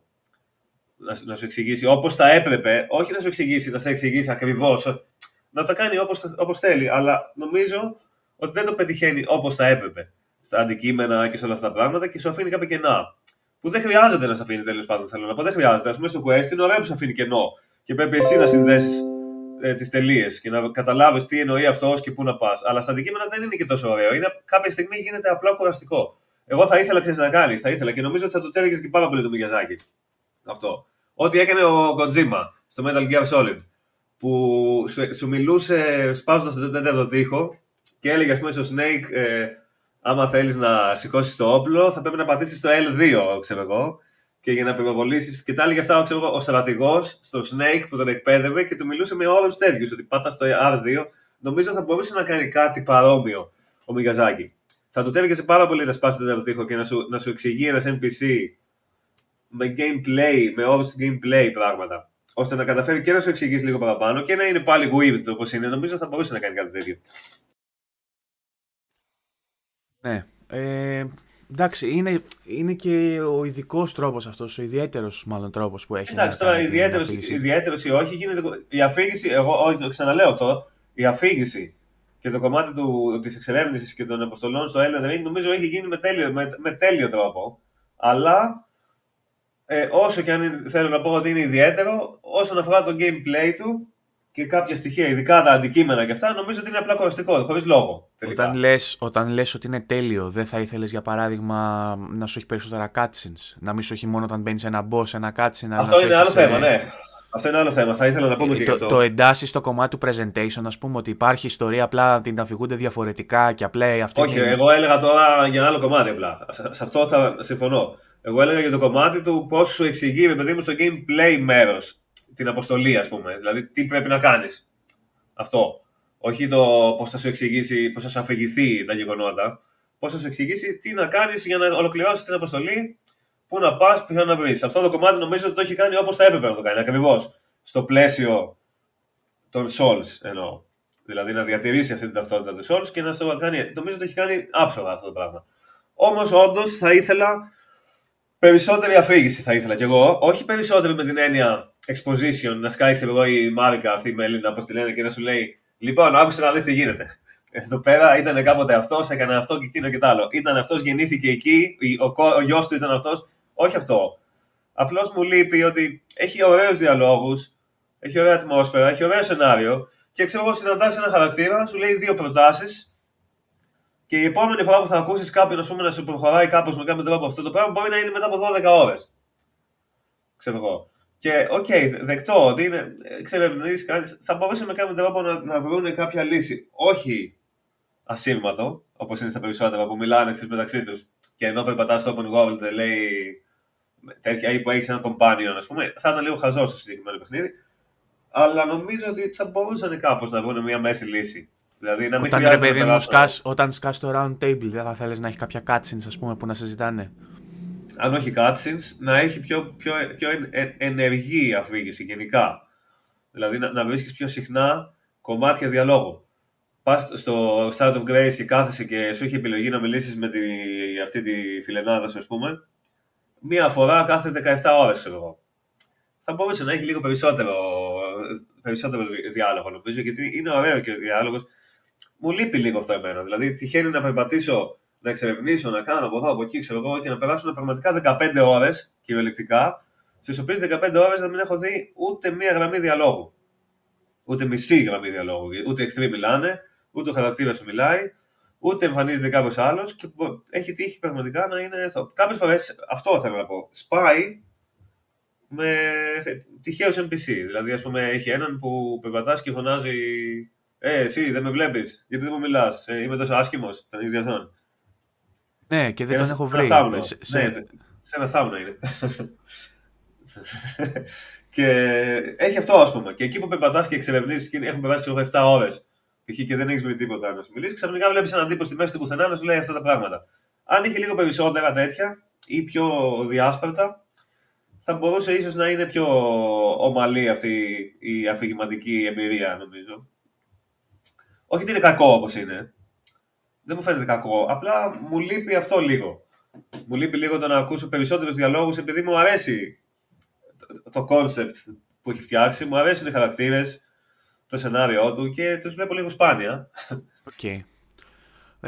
Τέλος πάντων, μιλήσαμε αρκετά για την αφήγηση. Νομίζω ότι κατάλαβε ο κόσμος περί τίνος πρόκειται και νομίζω ότι δεν χωράει και μεγαλύτερη ανάλυση, γιατί είναι ξεκάθαρο το πλάνο του Μιγιαζάκη. Δηλαδή σου λέει ότι ρε παιδί μου, έτσι φτιάχνω παιχνίδια. Έχω κάνει κάποιες αλλαγές στο Elden Ring, μικρές, ανεπαίσθητες, αλλά αυτός είναι ο τρόπος που κάνω την αφήγηση. Είτε σ' αρέσει είτε όχι, αυτός είναι. Εγώ το βρίσκω σε ένα ευχάριστο διάλειμμα σε σχέση με τα υπόλοιπα τα συμβατικά παιχνίδια που παίζω συνήθως, ρε παιδί μου. Δεν θα μπορούσα όλα μου τα παιχνίδια να είναι έτσι. Δηλαδή, νομίζω ότι συνολικά το Elden Ring το βλέπω σε ένα ευχάριστο σχετικά εντός πολλών εισαγωγικών. Ένα διάλειμμα από το mainstream gaming, ας πούμε, που συνήθως παίζω και απολαμβάνω και προτιμώ. Δεν ξέρω αν είχα την επιλογή να κάνω περισσότερα παιχνίδια στο Elden Ring, αν θα την ήθελα, ή αν απλά θα ήθελα το Elden Ring και το κάθε Soul Game να είναι ένα διάλειμμα μια φορά στα 1-2 χρόνια να παίζω ένα τέτοιο παιχνίδι, απλά για να σπάει λίγο η ρουτίνα, κατάλαβες. Και αυτό ούτε εγώ θα έπαιζα κάθε μέρα Elden Ring. Ούτε χρόνο έχω, ούτε το ψυχικό σθένος να κάτσω να ασχοληθώ με ένα τέτοιο παιχνίδι κάθε εβδομάδα, ρε παιδί μου, κάθε ένα το μήνα, δεν θα μπορούσα, όχι. Και το ίδιο ισχύει με όλα αυτά τα hardcore παιχνίδια, ρε παιδί μου, τύπου Returnal. Ξέρω, άμα σου δίνανε Returnal, θα παίζεις κάθε μήνα ένα Returnal. Όχι.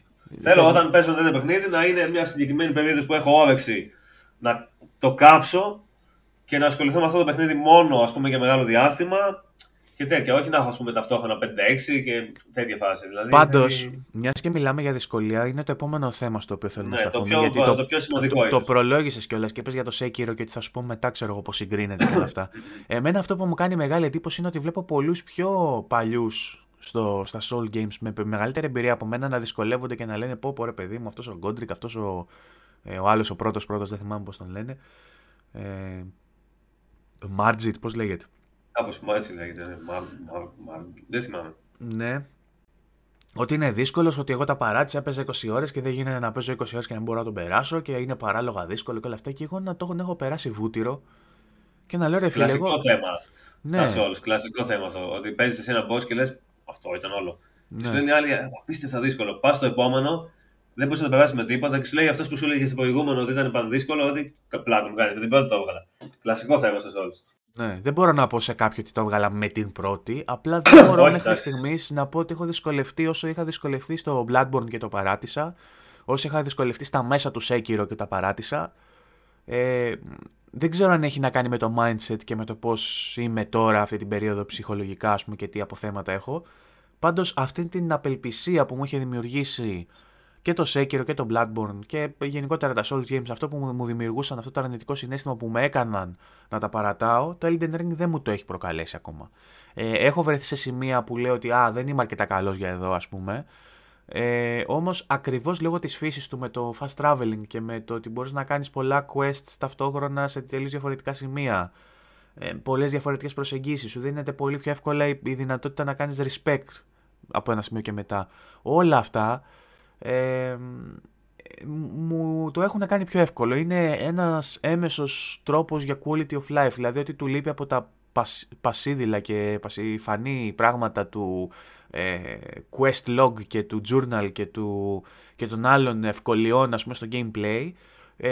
Το αναπληρώνει δίνοντάς σου, ας πούμε, αυτό το fast travel και αυτό τη δυνατότητα να παίξεις με μια διαφορετική προσέγγιση. Θεωρώ δηλαδή ότι αν κάποιος έχει τη διάθεση να κάτσει να γκριντάρει, έχει τη διάθεση να κάτσει να αφιερώσει χρόνο στην εξερεύνηση ώστε να βρει κάποιο όπλο ή κάποια άλλη μέθοδο για να προσεγγίσει τη μάχη, αν κάποιος δώσει αυτόν τον χρόνο, θα βρει την άκρη του. Και νιώθω ότι με τα άλλα Souls δεν είναι τόσο εύκολο αυτό και τόσο απλό. Μπορείς δηλαδή να βρεθείς σε μια λούπα που απλά χάνεις και σηκώνεσαι και χάνεις και σηκώνεσαι και δεν ξέρεις τι να κάνεις για αρκετό χρόνο που θα σε κάνει να το παρατήσεις. Ενώ στο Elden Ring δεν υπάρχει αυτό. Έτσι το βλέπω εγώ. Συμφωνείς εσύ? Ναι. Συμφωνώ, και επίσης είναι και πολλά πράγματα που κάνει το Elden Ring διαφορετικά και καλύτερα και από τα άλλα παιχνίδια αλλά και από τα Souls. Ας πούμε, το Elden Ring νομίζω είναι από τα καλύτερα παραδείγματα κλιμάκωσης της δυσκολίας που έχω δει. Δηλαδή, ξεκινάς το παιχνίδι, σου δείχνει από την αρχή κάτι δύσκολο. Δηλαδή, βγαίνεις έξω στον κόσμο και σου πετάει εκείνον τον υπότη που είναι στον δρόμο. Άμα δεν ξέρεις να παίζεις Souls και Elden Ring και τέτοια πράγματα, δεν παίζει να καταφέρεις να πολεμήσεις αυτό το πράγμα. Δεν υπάρχει περίπτωση. Θα σε σκοτώσει, όχι απλά θα σε σκοτώσει γρήγορα, θα θεωρήσεις ότι αυτό είναι αδύνατον να τον νικήσεις αυτή τη στιγμή. Αδύνατον, όχι δύσκολο, και θα φύγεις απλά. Και μετά βλέπεις έναν κόσμο ο οποίος είναι χωρισμένος με έναν τρόπο που στην αρχή είναι γεμάτο checkpoint, ας πούμε. Δηλαδή είναι τόσο κοντά το ένα από το άλλο το checkpoint που βλέπεις ένα checkpoint εδώ που είσαι και το άλλο το βλέπεις με τα μάτια σου, ξέρω εγώ. Είναι πιο πέρα, φαίνεται. Και ενδιάμεσα έχει μία πρόκληση. Ένα πράγμα. Σε φάση ένα camp με εχθρούς. Και μετά επόμενο checkpoint. Άρα, σε οδηγεί με έναν τρόπο στην αρχή. Δηλαδή, καταλαβαίνεις πώς να παίξεις. Είσαι στο checkpoint, έχεις τους εχθρούς απέναντι. Βλέπεις που πρέπει να πας, είναι κοντά το επόμενο checkpoint. Αλλά όσο μπορείς και να χάσεις, δεν είναι απελπιστικό. Δεν είναι ότι έχει ένα checkpoint εδώ και το επόμενο είναι μετά από 3 μποντρούμια και 7 βάλτους. Οπότε στην αρχή είναι λίγο πιο ομαλό το πώς σε βάζει μέσα στον κόσμο. Και επίσης η δυσκολία στο open world νομίζω βοηθάει πάρα πολύ, γιατί επειδή ακριβώς είναι δύσκολο και δεν είσαι ποτέ σε φάση όπως το Horizon. Τρέχω ευθεία και πάμε και προχωράς προσεκτικά, βλέπεις τους εχθρούς, παρατηρείς τις κινήσεις τους. Τελικά καταλήγει. Εγώ, ας πούμε, αυτή τη στιγμή στο Elden Ring, άμα μου δείξει το χάρτη και μου δείξει ένα σημείο του χάρτη, μπορώ να σου πω ακριβώς τι έχει εκεί. Ακριβώς τι έχει. Πού είναι τα μποντρούμια, πού είναι τα ερείπια, πού είναι ο εχθρός και τι τύπου εχθρός είναι, πού είναι όλοι οι εχθροί. Ξέρω ακριβώς όλο το χάρτη, όλον όμως. Όσο έχω εξερευνήσει. Αυτό έχει να κάνει περισσότερο με το game design και έχει να κάνει περισσότερο με το ότι προσπαθείς πραγματικά όταν παίζεις. Ενώ με άλλα παιχνίδια απλά προσπερνάς, ρε παιδί μου. Αυτό λέω, ότι επειδή είναι δύσκολο. Στον ανοιχτό κόσμο, επειδή είναι δύσκολο το παιχνίδι, προσέχεις τι συμβαίνει. Αλλά στην αρχή δεν είναι απαγορευτικά δύσκολο. Δηλαδή δεν υπάρχει ένα μέρος που να μην μπορείς να πας στο επόμενο. Είναι πάρα πολύ μικρά οι αποστάσεις στα checkpoint στην αρχή, ενώ πιο μετά, όσο προχωράει, δεν είναι ακριβώς έτσι. Δηλαδή, και είναι και όντως πιο δύσκολο στην πορεία και οι εχθροί είναι πολύ πιο δύσκολοι και η εξερεύνηση είναι πολύ πιο δύσκολη. Ο πρώτος κόσμος, ας πούμε, στο Elden Ring δεν έχει κάτι παράξενο. Είναι μια παιδιάδα με μπουντρούμια, με μνημεία, με στο βασικό του κομμάτι τουλάχιστον, γιατί έχει και μυστικά τα οποία ήταν βαρβάτα. Ναι. Ενώ κάποιος ο οποίος θα παίξει, παιδί μου, για να πάει εδώ εκεί, απλά δεν έχει κάτι παράξενο. Μετά δεν είναι έτσι όμως οι κόσμοι. Μετά έχει αυτά με τον αέρα που σου ανεβάζει πάνω με το άλογο, έχει χαράδρες, έχει κενά, έχει ποτάμια, έχει τέτοια. Και πρέπει να ασχοληθείς περισσότερο με το πώς θα πας από το ένα σημείο στο άλλο. Δηλαδή, βλέπεις που πρέπει να πας, αλλά για να πας εκεί μπορεί να χρειαστεί να κάνεις μία πατέντα. Ενώ στην αρχή δεν έχεις. Στην αρχή είναι πάρα πολύ απλό. Είναι μια εκκλησία, μία κατηφόρα, επόμενος checkpoint. Ένα δάσος, επόμενος checkpoint. Και σε οδηγεί με πολύ καλό τρόπο έτσι. Και επίσης αυτό που έλεγες για την απελπισία. Με κάνει να λέω ότι το Elden Ring είναι το πιο εύκολο παιχνίδι της From. Από όλα μέχρι στιγμής. Όχι επειδή είναι εύκολο με την έννοια ότι βλέπεις ένα boss και λες σιγά. Πανεύκολα ήτανε. Είναι δύσκολα οι υποκλήσεις που σου βάζει, είναι δύσκολες όντως. Έχει δηλαδή δύσκολα dungeon, έχει δύσκολους εχθρούς, δύσκολα bosses. Όμως είναι απίστευτα απελευθερωτικό να είσαι σε ένα boss, να έχεις κολλήσεις στον boss και να μπορείς με το πάτημα ενός κουμπιού να πας σε άλλο μέρος και μετά σε άλλο και μετά σε άλλο. Και όχι να πρέπει να πας με τα πόδια, να εξερευνήσεις, να βρεις πού να πας, τι να κάνεις. Μπορείς απλά να φύγεις με ένα fast travel και να πας αλλού και να εξερευνήσεις ένα άλλο μέρος για ώρες. Μετά να πας σε άλλο μέρος, σε άλλο μέρος. Έχεις απίστευτα πολλές επιλογές. Σε save επιτόπου, ας πούμε, όπου θες να το παρατήσεις. Απλά ναι, δεν σε περιορίζει με την έννοια ότι κόλλησες τον boss. Sorry, φιλαράκι, θα κάτσεις εδώ μέχρι να τον νικήσεις. Δεν έχει άλλο το παιχνίδι, δεν υπάρχει άλλο. Αλλιώς θα κάνεις new game και θα το χτίσεις καλύτερα την επόμενη φορά. Θυμάμαι δηλαδή το Sekiro, ας πούμε, το οποίο για μένα είναι το πιο δύσκολο παιχνίδι της εταιρείας. Για μένα, γιατί μου είχε προκαλέσει πραγματικά απελπισία σε κάποιες στιγμές. Δηλαδή ήμουνα σε boss και με δυσκόλευε πολύ το boss δηλαδή. Όπως συμβαίνει σε όλα τα Souls, κάποια τα περνάς εύκολα, κάποια έχει να κάνει με το πώς παίζεις μάλλον. Πού είσαι καλύτερος, πού δίνεις βάση. Οπότε όταν το boss είναι καλύτερος στα σημεία που είσαι χειρότερος, βρίσκεις θέμα. Και θέλω να είμαι σε ένα boss και να παίζω ώρες συνεχόμενα και να μην μπορώ να το περάσω. Αλλά το παιχνίδι εκείνη τη στιγμή είχε κλειδώσει για σένα. Δεν μπορούσες να παίξεις Sekiro μέχρι να κερδίσεις αυτό το boss. Και δηλαδή γύμναγα από τη δουλειά, ας πούμε, και έλεγα να παίξω λίγο Sekiro. Δεν θέλω. Ενώ στο Elden Ring, ακόμα και αν κολλήσεις, μπορείς να βρεις πάρα πολλά πράγματα. Η μία περιοχή μόνο έχει τόσα μυστικά και πολλά από αυτά σε βοηθάνε κιόλας πρακτικά. Έχουν και ενδιαφέρον, δεν είναι ρε παιδί μου ποιοτικά υποδέστερα. Δηλαδή δεν καταλαβαίνεις πότε ακολουθείς ένα main quest line και πότε ακολουθείς ένα side. Με αποτέλεσμα όταν κάπου πήξεις να πεις ok, σήμερα δεν έχω καθαρό μυαλό ας πούμε, για να παίξω ένα boss. Θα κάνω fast travel σε μια τελείως διαφορετική περιοχή και απλά θα φαρμάρω λίγο και θα ψάξω να δω τι έχει εκεί. Και αυτός ο χρόνος είναι ποιοτικός χρόνος. Δηλαδή και ωραία θα περάσεις και μπορεί όντως να δυναμώσεις και να σε βοηθήσει μετά. Και μπορεί να βρεις και κάποιο item το οποίο είναι πολύ μεγάλης σημασίας και το έχεις παραμελήσει εντελώς. Έχει values παιχνιδιού πολύ ψηλά. Αυτό το υπογραμμίζουμε και το επαναφέρουμε στην κουβέντα συνέχεια, γιατί είναι το main πράγμα, το βασικό πράγμα στο οποίο διαπρέπει το παιχνίδι. Και αν πρέπει να μιλήσουμε για θετικά και να μην μιλήσουμε για γραφικά και για τεχνικά και για όλα αυτά που εντάξει στα podcast το έχουμε σχεδόν κουράσει το θέμα με το πόσες φορές το έχουμε αναφέρει, αν πρέπει να μιλήσουμε για θετικά, νομίζω ότι αυτά τα gameplay values είναι που πρέπει να τους πλέξουμε λίγο το εγκόμιο και σε αυτά, να μην είναι παραμονεμένα ρε παιδί μου. Ναι, σίγουρα είναι αυτό το πράγμα, ότι δηλαδή κάθε στιγμή του παιχνιδιού που παίζεις είναι περιοδικός χρόνος, ακόμα και αν είναι δύσκολο. Γιατί δεν θα κολλήσεις και θα πεις θα παίξω τον boss για 7 ώρες. Σε ρί, 7 ώρες συνεχόμενα, ξανά και ξανά το ίδιο πράγμα. Θα φύγεις, θα πας αλλού, θα βρεις άλλο boss. Θα βρεις ένα mini boss που σου δίνει ένα skill. Ας πούμε, εγώ έχει τύχει δηλαδή να πάω αλλού και να βρω πράγματα τα οποία ήταν σε τελείως random σημεία που δεν είχαν τίποτα να σε οδηγήσει εκεί. Και αυτά τα πράγματα να τα χρησιμοποιώ μετά από εκεί και πέρα μόνιμα και να είναι από τα πιο χρήσιμα εργαλεία που έχω, ξέρω εγώ, και να με βοηθήσουν να περάσω τον boss και τέτοια. Έχει πάρα πολλά τέτοια. Δεν είναι δύσκολο με την έννοια αυτή του Soul. Είναι δύσκολο παιχνίδι, αλλά δεν είναι δύσκολο με εκείνη την έννοια που ήταν το Dark Souls το 1, που κατέβαινε σαν ένα ποντρούμι κάτω στο λάκκο με τα κολοδάχτυλα και έβλεπες μέσα σκελετούς, τέτοια μέχρι εκεί που φτάνει το μάτι σου. Δεν μπορούσες να φανταστείς καν που είναι το επόμενο checkpoint. Έπρεπε να κατέβεις στα σκοτεινά κάτω μέσα, να περάσεις από εδώ από εκεί. Και έφτανες στο checkpoint και έλεγες, έκανες το σταυρό σου, ξέρω εγώ, επιτέλους έκανες τάματα και τέτοια. Επειδή κατάφερα να φτάσω στο επόμενο checkpoint. Εδώ δεν είναι έτσι. Ούτε σαν το Sekiro είναι που ήταν λίγο πιο μάχη, checkpoint. Μάχη, checkpoint. Σου είχε πολλές επιλογές. Βασικά αυτό έπρεπε να κάνει πάντα για να λύσει το θέμα της δυσκολίας, νομίζω, έτσι το λύνει σε ένα μεγάλο βαθμό, σου δίνει επιλογές. Δηλαδή, δυσκολεύεσαι, αλλά δεν απελπίζεσαι. Δεν λες, δεν αντέχω άλλο να παίξω. Δεν θέλω να παίξω, ρε παιδί μου. Δεν θέλω να το βάλω, δεν μπορώ. Θες, νομίζω ότι σου κάνει πιο εύκολο λίγο το παράθυρο, αυτό το διάστημα μάλλον, μεταξύ της έναρξης και του σημείου που είσαι έχεις, ρε παιδί μου, τα εργαλεία ώστε να το σπάσεις το παιχνίδι και να γίνεις overpowered. Yeah. Είναι το διάστημα μεταξύ του οποίου οι λίγο πιο softcore και λίγο πιο μπουνταλάδες και λούλιδες από εμάς τα εγκαταλείπουμε τα παιχνίδια της From Software.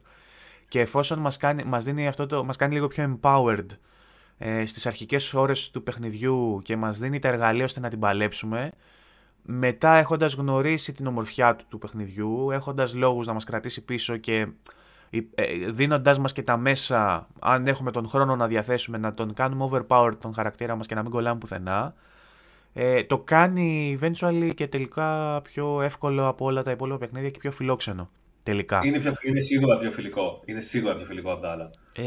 Και αυτή είναι και δική μου η άποψη, ότι εν τέλει, all things considered, με τα πάντα, έχοντας υπόψη τα πάντα, είναι όντως το πιο εύκολο τελικά παιχνίδι της From Software, που πολλοί διαφωνούν και οι κύριες διαφωνίες έρχονται από άτομα που παίζουν Souls. Και αυτό μου κάνει μεγάλη εντύπωση. Πάντα αυτό συμβαίνει με αυτή τη σειρά όμως. Πάντα αυτό συμβαίνει. Δηλαδή, άμα μιλήσεις με 10 άτομα που παίζουν πάρα πολύ σε όλους και τους ερωτήσεις ποιο είναι το πιο δύσκολο σε όλους, θα σου πούνε άλλο, ξέρω εγώ, ο καθένας. Ποιο είναι το πιο δύσκολο boss, ο καθένας θα σου πει άλλο. Σου λέω, εγώ θυμάμαι στο Sekiro, ας πούμε, που δεν μπορούσα να κερδίσω ένα boss. Δεν μπορούσα, δηλαδή, θεωρούσα ότι δεν θα τα καταφέρω ποτέ. Είχα απελπιστεί τόσο πολύ και μου έλεγε ο άλλος, καλά, αυτό. Πάνω εύκολο ήταν, τα πιο εύκολα boss του παιχνιδιού. Και του έλεγα, ποιος σου δυσκόλεψε εσένα, μου έλεγε ένα άλλο. Και εγώ εκείνο που μου δυσκόλεψε αυτόν, το είχα βγάλει σε 3 προσπάθειες, λόγω έτσι στην τύχη, παιδί μου, τέτοια φάση. Πάντα έτσι γίνεται. Είναι μάλλον έχει να κάνει με το κάθε παίκτης σε τι είναι καλός, τι τον δυσκολεύει πιο πολύ, ας πούμε, γιατί δεν σε δυσκολεύουν τα ίδια πράγματα όλους. Και πώς παίζεις επίσης έχει σημασία, γιατί ας πούμε στο Elden Ring το κάθε boss είναι διαφορετικό. Κάποιο boss μπορεί να κάνει, ας πούμε, magic damage και εσύ να μην έχεις build που να ακυρώνει το magic damage ή να κινείται πιο γρήγορα και εσύ να είσαι πιο αργός. Οπότε να δυσκολευτείς περισσότερο. Και είναι και τα builds που παίζουν μεγάλο ρόλο στο Elden Ring. Είναι πάρα πολύ διαφορετικά μεταξύ τους τα builds. Δηλαδή έχει όπλα που σου αλλάζει το gameplay εντελώς άμα τα χρησιμοποιήσεις. Και για να τα χρησιμοποιήσεις πρέπει να έχεις. Είδα κάτι σπαθιά για παράδειγμα, τα οποία μου περάσανε τελείως αδιάφορα, γιατί αν τα έπαιζες σε strength build δεν είχαν κανένα νόημα, αλλά έχουν μαγικές ικανότητες και απαιτήσεις βέβαια στο intelligence για παράδειγμα πολύ υψηλές, που κάνουν κάποια moves μαζί με τα ashes of war που είναι πραγματικά OP. Δηλαδή όντως η μαγεία στο παιχνίδι είναι σπασμένη. Απλά για να παίξεις μαγεία build θέλει να είσαι λίγο πιο έμπειρος, ρε παιδί μου. Δεν γίνεται να μπει. Και ενώ με όσα ακούγαμε και διαβάζαμε για το παιχνίδι και είχαμε δει και από τα beta και από τα tech demos και από όλα αυτά, ξέραμε ήδη ότι, ρε παιδί μου, αν παίξεις με τα arcane, με τα incantations δηλαδή και με τα sorceries, συνδυαστικά με τα ashes of war, όλα αυτά μαζί το κάνουν το παιχνίδι OP, δηλαδή το σπάς, γίνεσαι πάρα πολύ δυνατός. Το θέμα είναι ότι δεν είναι εύκολο για έναν αρχάριο να το προσεγγίσει αυτό το είδος παιχνιδιού και για τον ίδιο λόγο, για να μην το παρατήσω, ενώ έλεγα αρχικά ότι και εγώ θέλω να πάω να παίξω magic γιατί φαίνεται πάρα πολύ cool, ξέρω εγώ, και πρέπει να το κάνει πολύ πιο εύκολο το παιχνίδι. Φοβόμενος ότι δεν θα τα καταφέρω, τελικά έπαιξα το συμβατικό, το build με strength, endurance και λίγο dexterity, ας πούμε. Αυτό και είναι πιο εύκολο να παίξεις, μωρέ, εντάξει.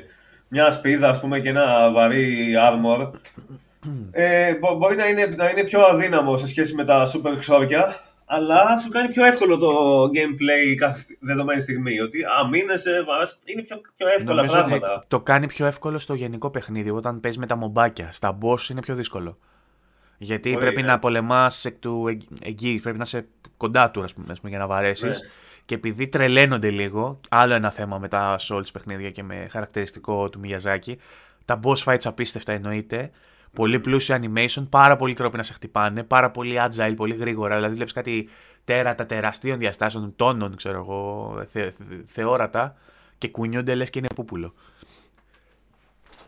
Και αυτό το κάνει πολύ πιο δύσκολο το παιχνίδι, γιατί αν είσαι κοντά τους έχουν τόσους πολλούς τρόπους να σε χτυπήσουν που αν δεν έχεις ρε παιδί μου απίστευτα ψηλά το Vigor και απίστευτα καλό Armor, θα σε ρίξει μετά από λίγο, δεν γίνεται. Δηλαδή εγώ τώρα έχω φτάσει σε ένα σημείο να έχω πάρα πολύ καλό Endurance, είμαι πήρω στα 55-56 level κάπου εκεί.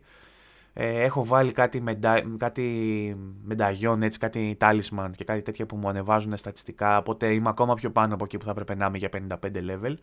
Έχω τεράστιο endurance για παράδειγμα, παίζω με βαριά ασπίδα και λέω εντάξει μπορώ να αντέξω κάποια χτυπήματα. Και είμαι στο τρίτο boss, το οποίο τρίτο boss εκτός από πολύ δυνατά χτυπήματα κάνει και πάρα πολλά συνεχόμενα. Και το endurance που έχω, αν και πάρα πολύ μεγάλο, δεν μου αρκεί για να μπλοκάρω τα χτυπήματά του. Πρέπει να κάνω και dodge, αλλά επειδή ακριβώς έχει πολλά διαφορετικά patterns στον τύπο χτυπημάτων που κάνει, άλλα τα βαράει κάθετα, άλλα οριζόντια, άλλα διαγώνια, μπορεί να με βρει παντού. Αν δεν μάθω τέλεια το pattern που βαράει για να κάνω dodge, την έφαγα. Και άμα τη φάω, έχασα. Καταλαβες. Δηλαδή, από κοντά είναι πολύ πιο δύσκολο αργότερα στο παιχνίδι, ενώ αν έχεις αναπτύξει και τα Ashes of War και τα Incantations και τα Sorceries, μπορείς από μακριά να του κάνεις απίστευτη ζημιά. Διαφορετικά, παίζοντας με melee build, πρέπει να έχεις εντρυφήσει πάρα πολύ στα Affinities. Καλά, για όσους δεν παίζουν τώρα Souls και δεν έχουν το παιχνίδι, αυτά όλα ακούγονται κινέζικα, αλλά έχει επενδύσει πάρα πολλά και έχει βάλει λειτουργίες πολλές. Σε αυτό που λέω εγώ Affinities, είναι κάποια effect που μπορείς να εφαρμόσεις στον αντίπαλο και κάνει τρομερή ζημιά, όπως για παράδειγμα το bleeding effect. Ναι, ναι. Και υπάρχουν κάποια builds, ας πούμε, που κάνεις όπλο το οποίο κάνει bleeding effect και του βάζεις και Ash of War που κάνει extra bleeding effect και βλέπεις να φεύγει τώρα σε ένα boss, το οποίο εγώ μπορώ να το βαρώ ένα τέταρτο και να πέφτει 5% η ζωή του κάθε φορά, να το βγάλεις με 4-5 χτυπήματα επειδή το έκανες bleed effect και ήταν το ένα χτύπημα μετά το άλλο. Είναι ωραία γενικά που τα build είναι πολύ διαφορετικά μεταξύ τους και σου δίνει πάρα πολλές επιλογές για το πώς θα παίξεις. Είναι πολύ ωραίο αυτό το πράγμα, είναι πολύ απελευθερωτικό. Δεν είναι ότι, ας πούμε, έχει 5 classes, το κάθε class έχει 2 χαρακτηριστικά. Και αυτό έχει πάρα πολύ διαφορετικά πράγματα. Μπορείς να παίξεις πραγματικά όπως θες. Δηλαδή, τι όπλο θα πάρεις, τι στυλ θα παίρνει. Είναι πάρα πολλές επιλογές. Απλά, αν δεν ακολουθήσεις ένα μπούσουλα, μπορεί να σου πάρει παραπάνω χρόνο να φτάσεις σε αυτό το επίπεδο. Γιατί αν δεν κάνεις σωστή κατανομή των level στην αρχή. Αν βάζεις, ας πούμε, λίγο στο intelligence, λίγο στο faith, λίγο στο strength και βάζεις ό,τι να είναι, μπορεί να μην μπορείς να παίξεις καν μετά. Στο τέλος είσαι πολύ αδύναμος. Οπότε ουσιαστικά σε βάζεις σε μια άχαρη διαδικασία, που άλλα παιχνίδια σε βάζουν πιο seamless, σε βάζουν πιο σταδιακά και δεν το καταλαβαίνεις. Ένα παιχνίδι με το οποίο μοιάζει πολύ το Elden Ring, δεν είναι το ίδιο σκληροπυρηνικό, όμως μου το θυμίζει αρκετά, είναι το Dragon's Dogma. Στο Dragon's Dogma της Capcom σου είχε κάποια υβρίδια από κλάσεις, δηλαδή ξεκίναγες για παράδειγμα Knight και μετά μπορούσες να πάρεις μια δεύτερη ειδικότητα για να χρησιμοποιείς άλλο είδος όπλων και γινώσουν ένα τύπου και Archer μαζί, και όταν είχες αυτούς τους δύο τύπους και τους εξέλισσες αρκετά, σου έδινε τη δυνατότητα να αλλάξεις τον τύπο του πολεμιστή σου σε assassin, για παράδειγμα. Και όταν έκανες αυτό, σου άνοιγε άλλες δυνατότητες και μπορούσες να χρησιμοποιήσεις αυτά τα ίδια όπλων. Κάτι αντίστοιχο γίνεται και στο Elden Ring, όμως επειδή δεν υπάρχει αυτή η καθοδήγηση και δεν υπάρχει ένα μενού που σου λέει κοίτα να δεις, τώρα είσαι knight, τώρα είσαι assassin, τώρα είσαι το άλλο, σε αφήνει με έναν χαρακτήρα ο οποίος καθορίζονται τα στατιστικά του, το τι είναι, και κανείς δεν σου λέει ότι παίζεις αυτό το build, απλά έχεις αυτά τα στατιστικά. Αν εσύ δεν ξέρεις που πρέπει να κάνεις την κατανομή τους, καταλήγεις να είσαι αδύναμος. Αν από την άλλη ακολουθήσεις. Κάπως σε οδηγεί λίγο, βέβαια. Λίγο σε οδηγεί. Σε οδηγεί το όπλο, γιατί σου λέει για παράδειγμα ότι έχεις το σπαθί και σου λέει ότι κάνεις scale με το strength, άρα θα πάω να βάλω στο strength. Δηλαδή βλέπεις ένα όπλο που λες ότι εγώ με αυτό θέλω να παίξω. Αυτό θέλω να κάνω, έτσι θέλω να παίζω. Και βλέπεις, ας πούμε, τι είναι αυτό το πράγμα και τι κάνει scale. Άρα κάπως δηλαδή σε κατευθύνει με αυτόν τον τρόπο. Ναι.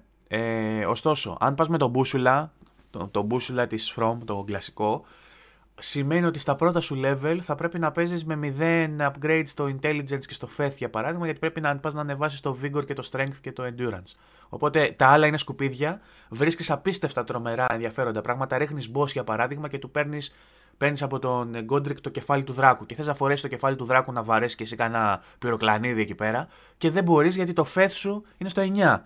Και μέχρι να το φτάσεις στο FET στο 15 που δεν ξέρω πόσο θέλει για παράδειγμα για να το χρησιμοποιήσεις, πρέπει να φτάσεις 80 level, να έχεις σταματήσει στα 50 κάτι, ας πούμε, να ανεβάζεις το Vigor και το τέτοιο, να αρχίσεις να βάζεις τα άλλα για να παίξεις και με κάτι άλλο υβριδικό, ρε παιδί μου, ότι ναι, έχω το heavy weapon, αλλά θέλω να κάνω και κάνα incantation. Πώς θα κάνω και το incantation όμως, αν δεν έχω το strength να τους κόβω βούτυρο για να προχωράω το παιχνίδι και να φαρμάρω, κατάλαβες. Δεύτερο playthrough, σίγουρα αυτό θα είναι μόνο. Αυτό το λέω και εγώ, ότι θα ήθελα να κάνω και ένα δεύτερο κάποια στιγμή, να παίξω Magic, απλά ενδεχομένως αυτό θα το κάνω σε αρκετό καιρό, να έχει πάρει update στο παιχνίδι, να έχει φτιαχτεί, σε όσα πράγματα δεν έχει φτιαχτεί, να έχουν βγει τα mod στο PC που θα το κάνουν πιο όμορφο. Δηλαδή το δεύτερο playthrough θα γίνει hashtag όπως πρέπει, ρε παιδί μου. Εντάξει, βέβαια θα είναι και πιο εύκολο το δεύτερο. Ναι, γιατί, δηλαδή... γιατί έχω κάνει ήδη λάθη, ρε. Έχω κάνει ήδη λάθη. Ναι, αλλά... ναι. Να σου πω κάτι. Ξέρεις πού να πας, ξέρεις τι να κάνεις.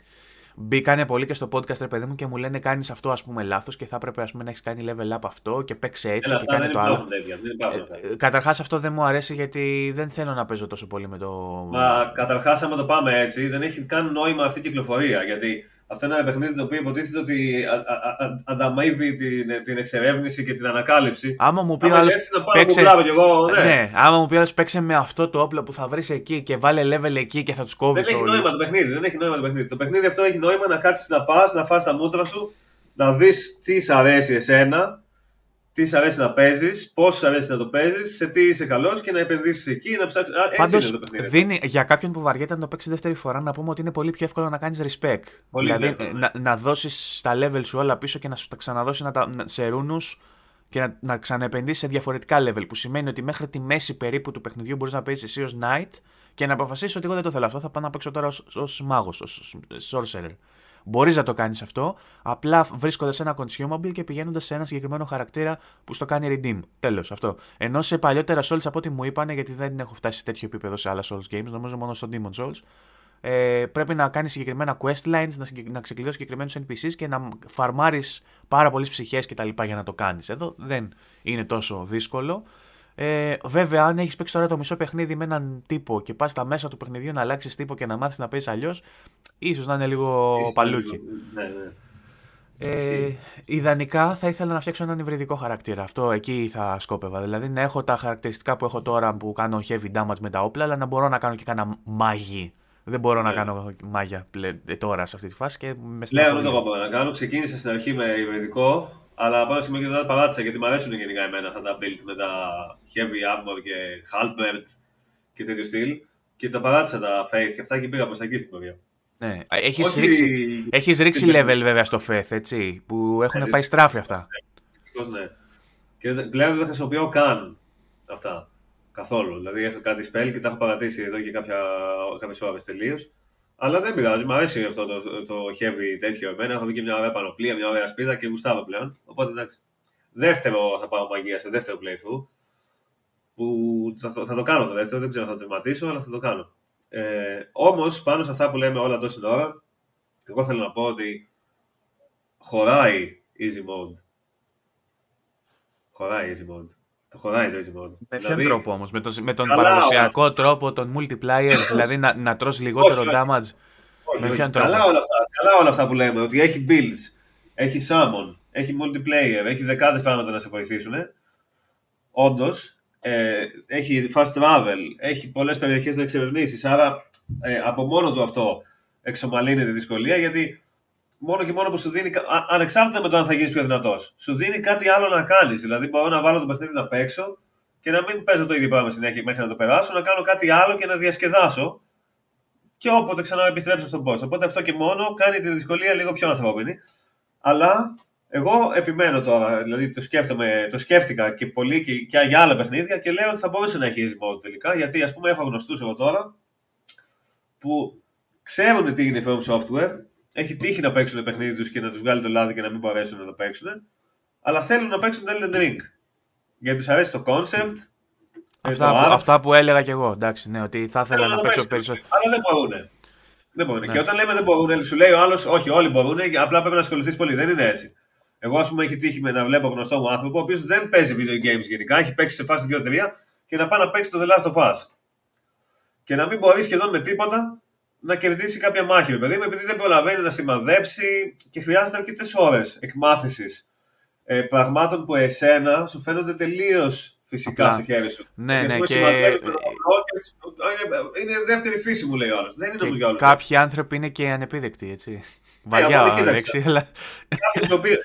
Εσύ, ας πούμε, που έχεις παίξει RPG, έχεις παίξει action παιχνίδια, έχεις παίξει τέτοια, ακόμα και αν σου φαίνεται πολύ δύσκολο το Elden Ring και σου βγάζει την πίστη. άμα κάτσεις και λιώσεις και ασχοληθείς, κάποια στιγμή θα τα καταφέρεις. Σίγουρα.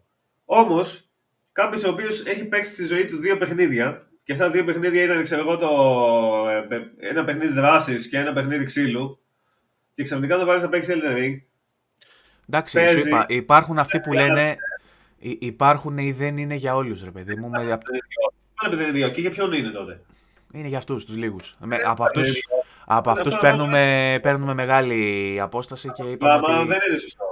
Δεν είναι σωστό αυτό το πράγμα. Δεν υπάρχει, δεν είναι για όλους. Είναι σαν να σου λέει ότι άμα θες να παίξεις Elden Ring, θα έπρεπε να παίζεις video games από τα 10 σου.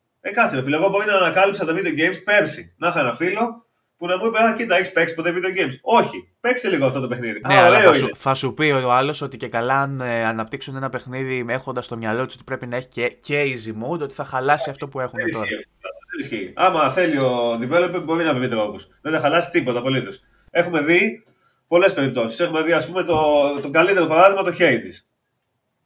Το καλύτερο παράδειγμα ήταν το Hades, γιατί είχε easy mode.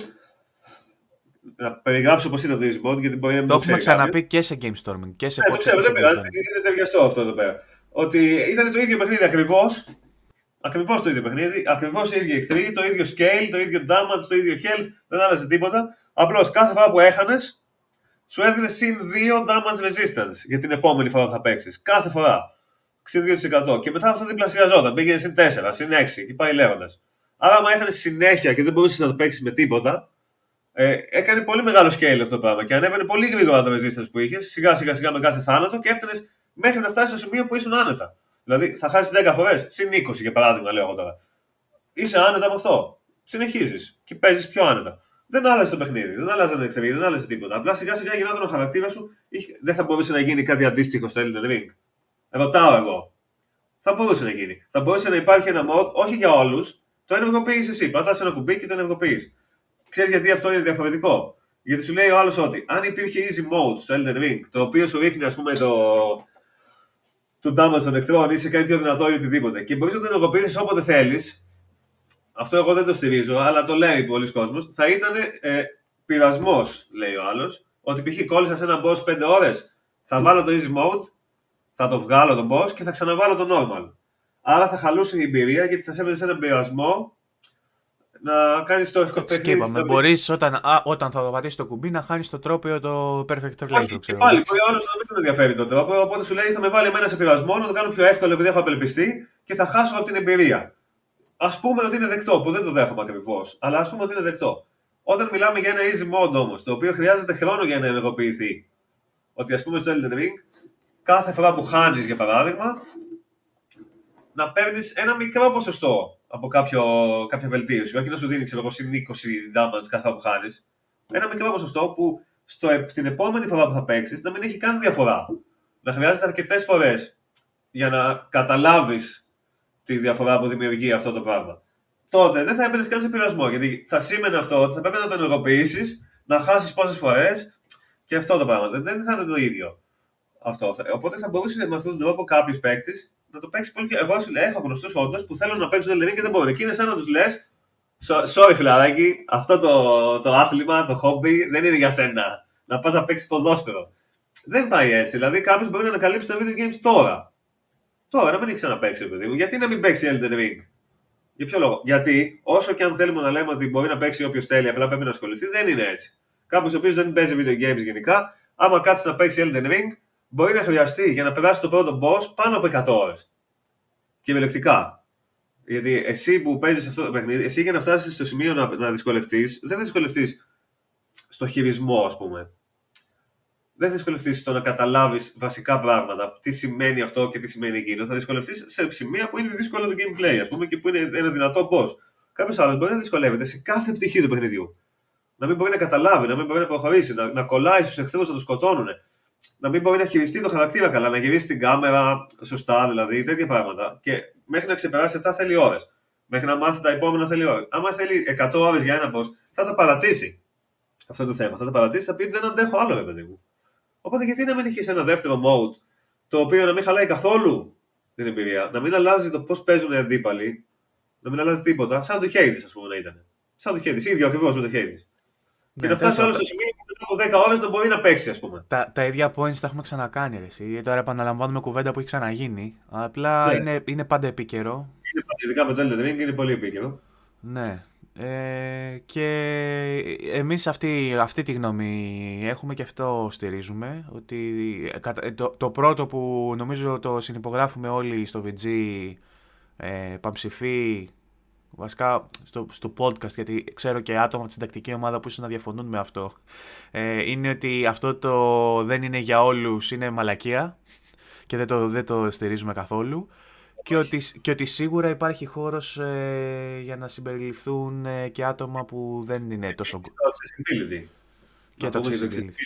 Το Elden Ring δεν έχει καν, ξέρω εγώ. Δηλαδή, πλέον έχει αρχίσει να γίνεται μεγάλο βήμα προς το θετικό βήμα σε αυτή την κατεύθυνση και τα περισσότερα παιχνίδια, αν όχι όλα, να έχουν έστω βασικές επιλογές για να βελτιώσει την προσβασιμότητα. Προσπαθώ να σκεφτώ ιαπωνικά παιχνίδια με accessibility features. Ξέρεις πολλά... Δεν θυμάμαι. Δεν μπορώ να το τέτοιο. Ίσως το Resident Evil, αν δεν κάνω λάθος, πρέπει να έχει κάποια... Πάντως γενικά πλέον είναι αρκετά τα παιχνίδια που έχουν, ώστε να μπορείς σιγά σιγά να θεωρείς σχεδόν δεδομένο ότι το παιχνίδι που παίζεις θα έχει έστω κάποιες επιλογές βασικές. Το Elden Ring, και διόρθωσέ με αν κάνω λάθος, δεν έχει τίποτα. Δεν έχω δει κάτι. Νομίζω δεν έχει απολύτως τίποτα.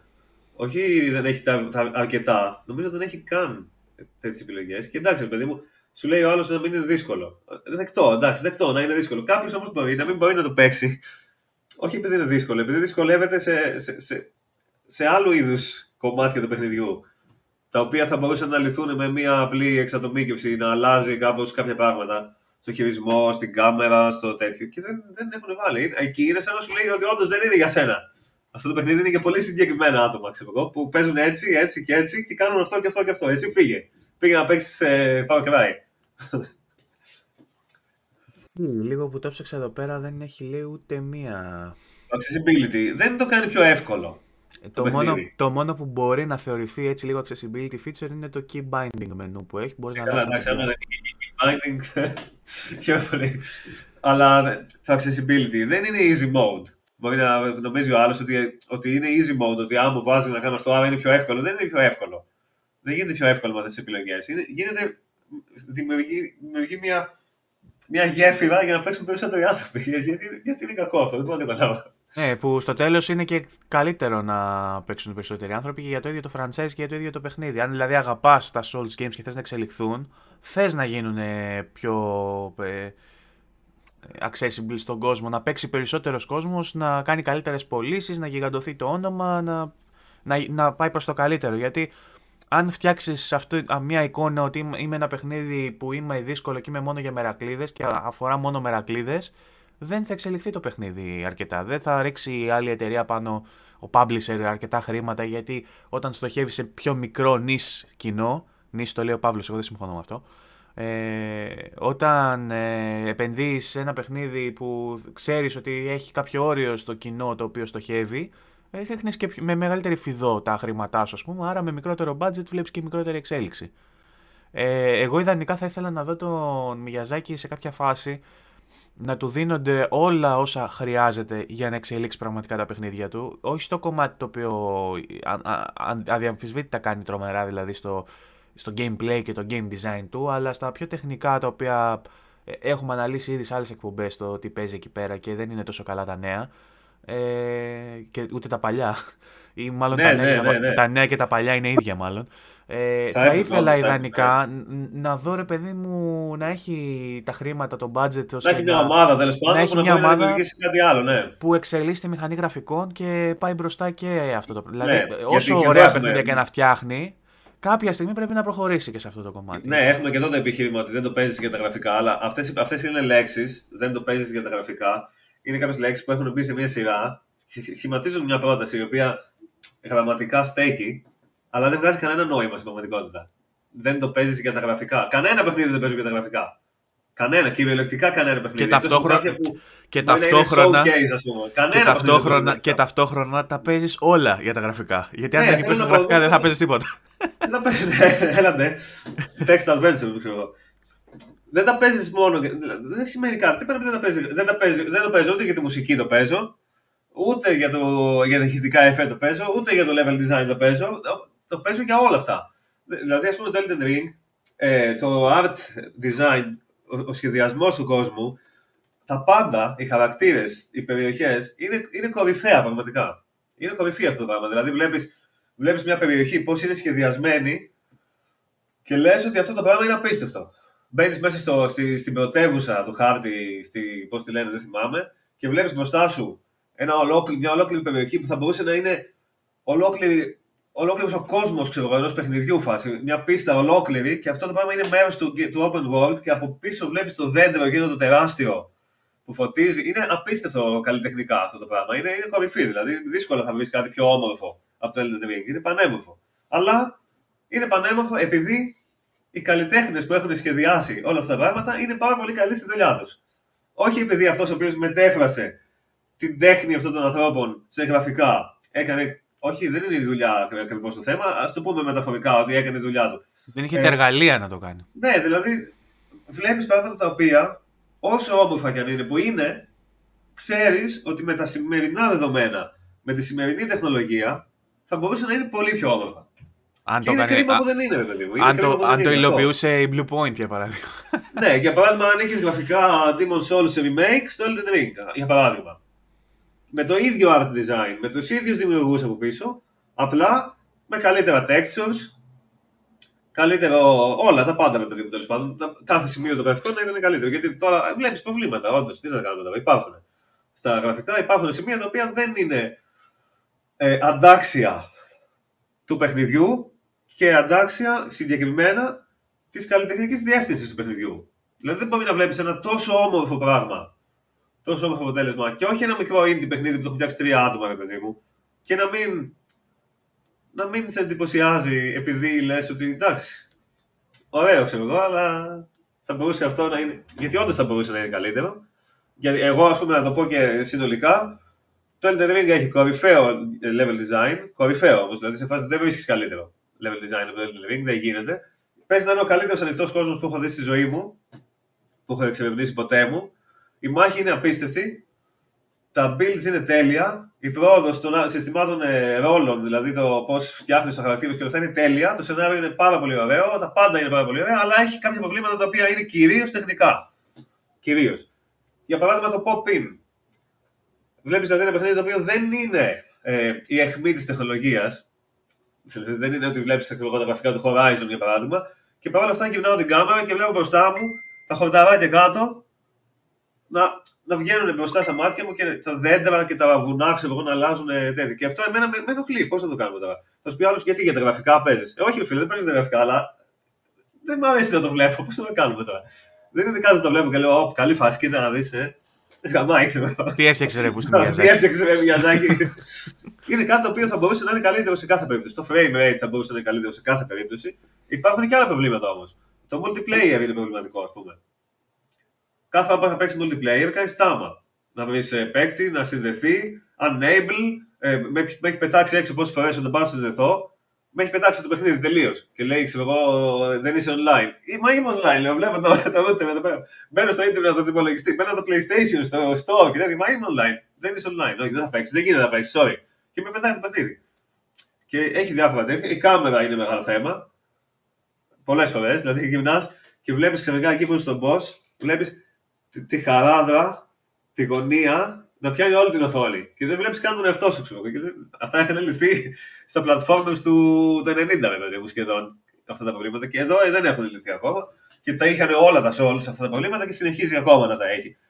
Είναι σαν ότι έχουν επαναπαυθεί, επειδή έχουν το Miyazaki, ας πούμε, και τους designers γενικά, που είναι όντως κορυφαίοι σε αυτό που κάνουν σε αυτή την εταιρεία. Το art είναι κορυφαίο, τα bosses είναι κορυφαία. Σχεδόν όλα είναι κορυφαία σε αυτό το παιχνίδι. Αλλά είναι σαν να σου λέει, εντάξει, αφού έχουμε αυτά, άραξε, τα υπόλοιπα είναι μαλακίες. Δεν είναι μαλακίες. Γιατί να μην το κάνεις τέλειο. Και ξέρω αφού είναι πολύ κοντά. Αυτό το δεν είναι για όλους και το ξέρω εγώ δεν παίζει για τα γραφικά, το έχουν ξεκινήσει αυτοί που είναι στο τεχνικό department των From Software. Μπαίνανε στο Twitter και γράφανε. Ή μπαίνουν σε όλα τα post με ψεύτικα προφίλ και γράφουν. Συνεχίζω το συνωμοσιολογικό, γιατί μου είπαν ότι είμαι συνωμοσιολόγος. Ότι και καλά τα λέω όλα αυτά γιατί θέλω να κάνω εντύπωση, μου λένε, και ότι θέλω να κάνω να κάνω θέμα, ξέρεις, ότι δεν τα λέω επειδή τα πιστεύω, τα λέω επειδή θέλω cloud. Ναι. Και να τελειώσω και με αυτά που έλεγα τώρα, να πω ότι εγώ είμαι ένας άνθρωπος, εμένα που με βλέπετε, είμαι ένας άνθρωπος που δεν με πολύ νοιάζουν τα γραφικά, όντως. Δηλαδή, έχω παίξει παιχνίδια με προβλήματα σοβαρά, με διάφορα, δεν με πολύ νοιάζει. Έχω παίξει το... Ο Βασίλης έχει βγάλει γκότι το Baba Is You, να πούμε, που ήταν με 4 γραμμές. Εντάξει, δεν έχω βάλει γκότι, αλλά στα καλύτερα, ναι. Έχω παίξει παιχνίδια, ας πούμε, είχα παίξει το Cyberpunk πολύ νωρίτερα.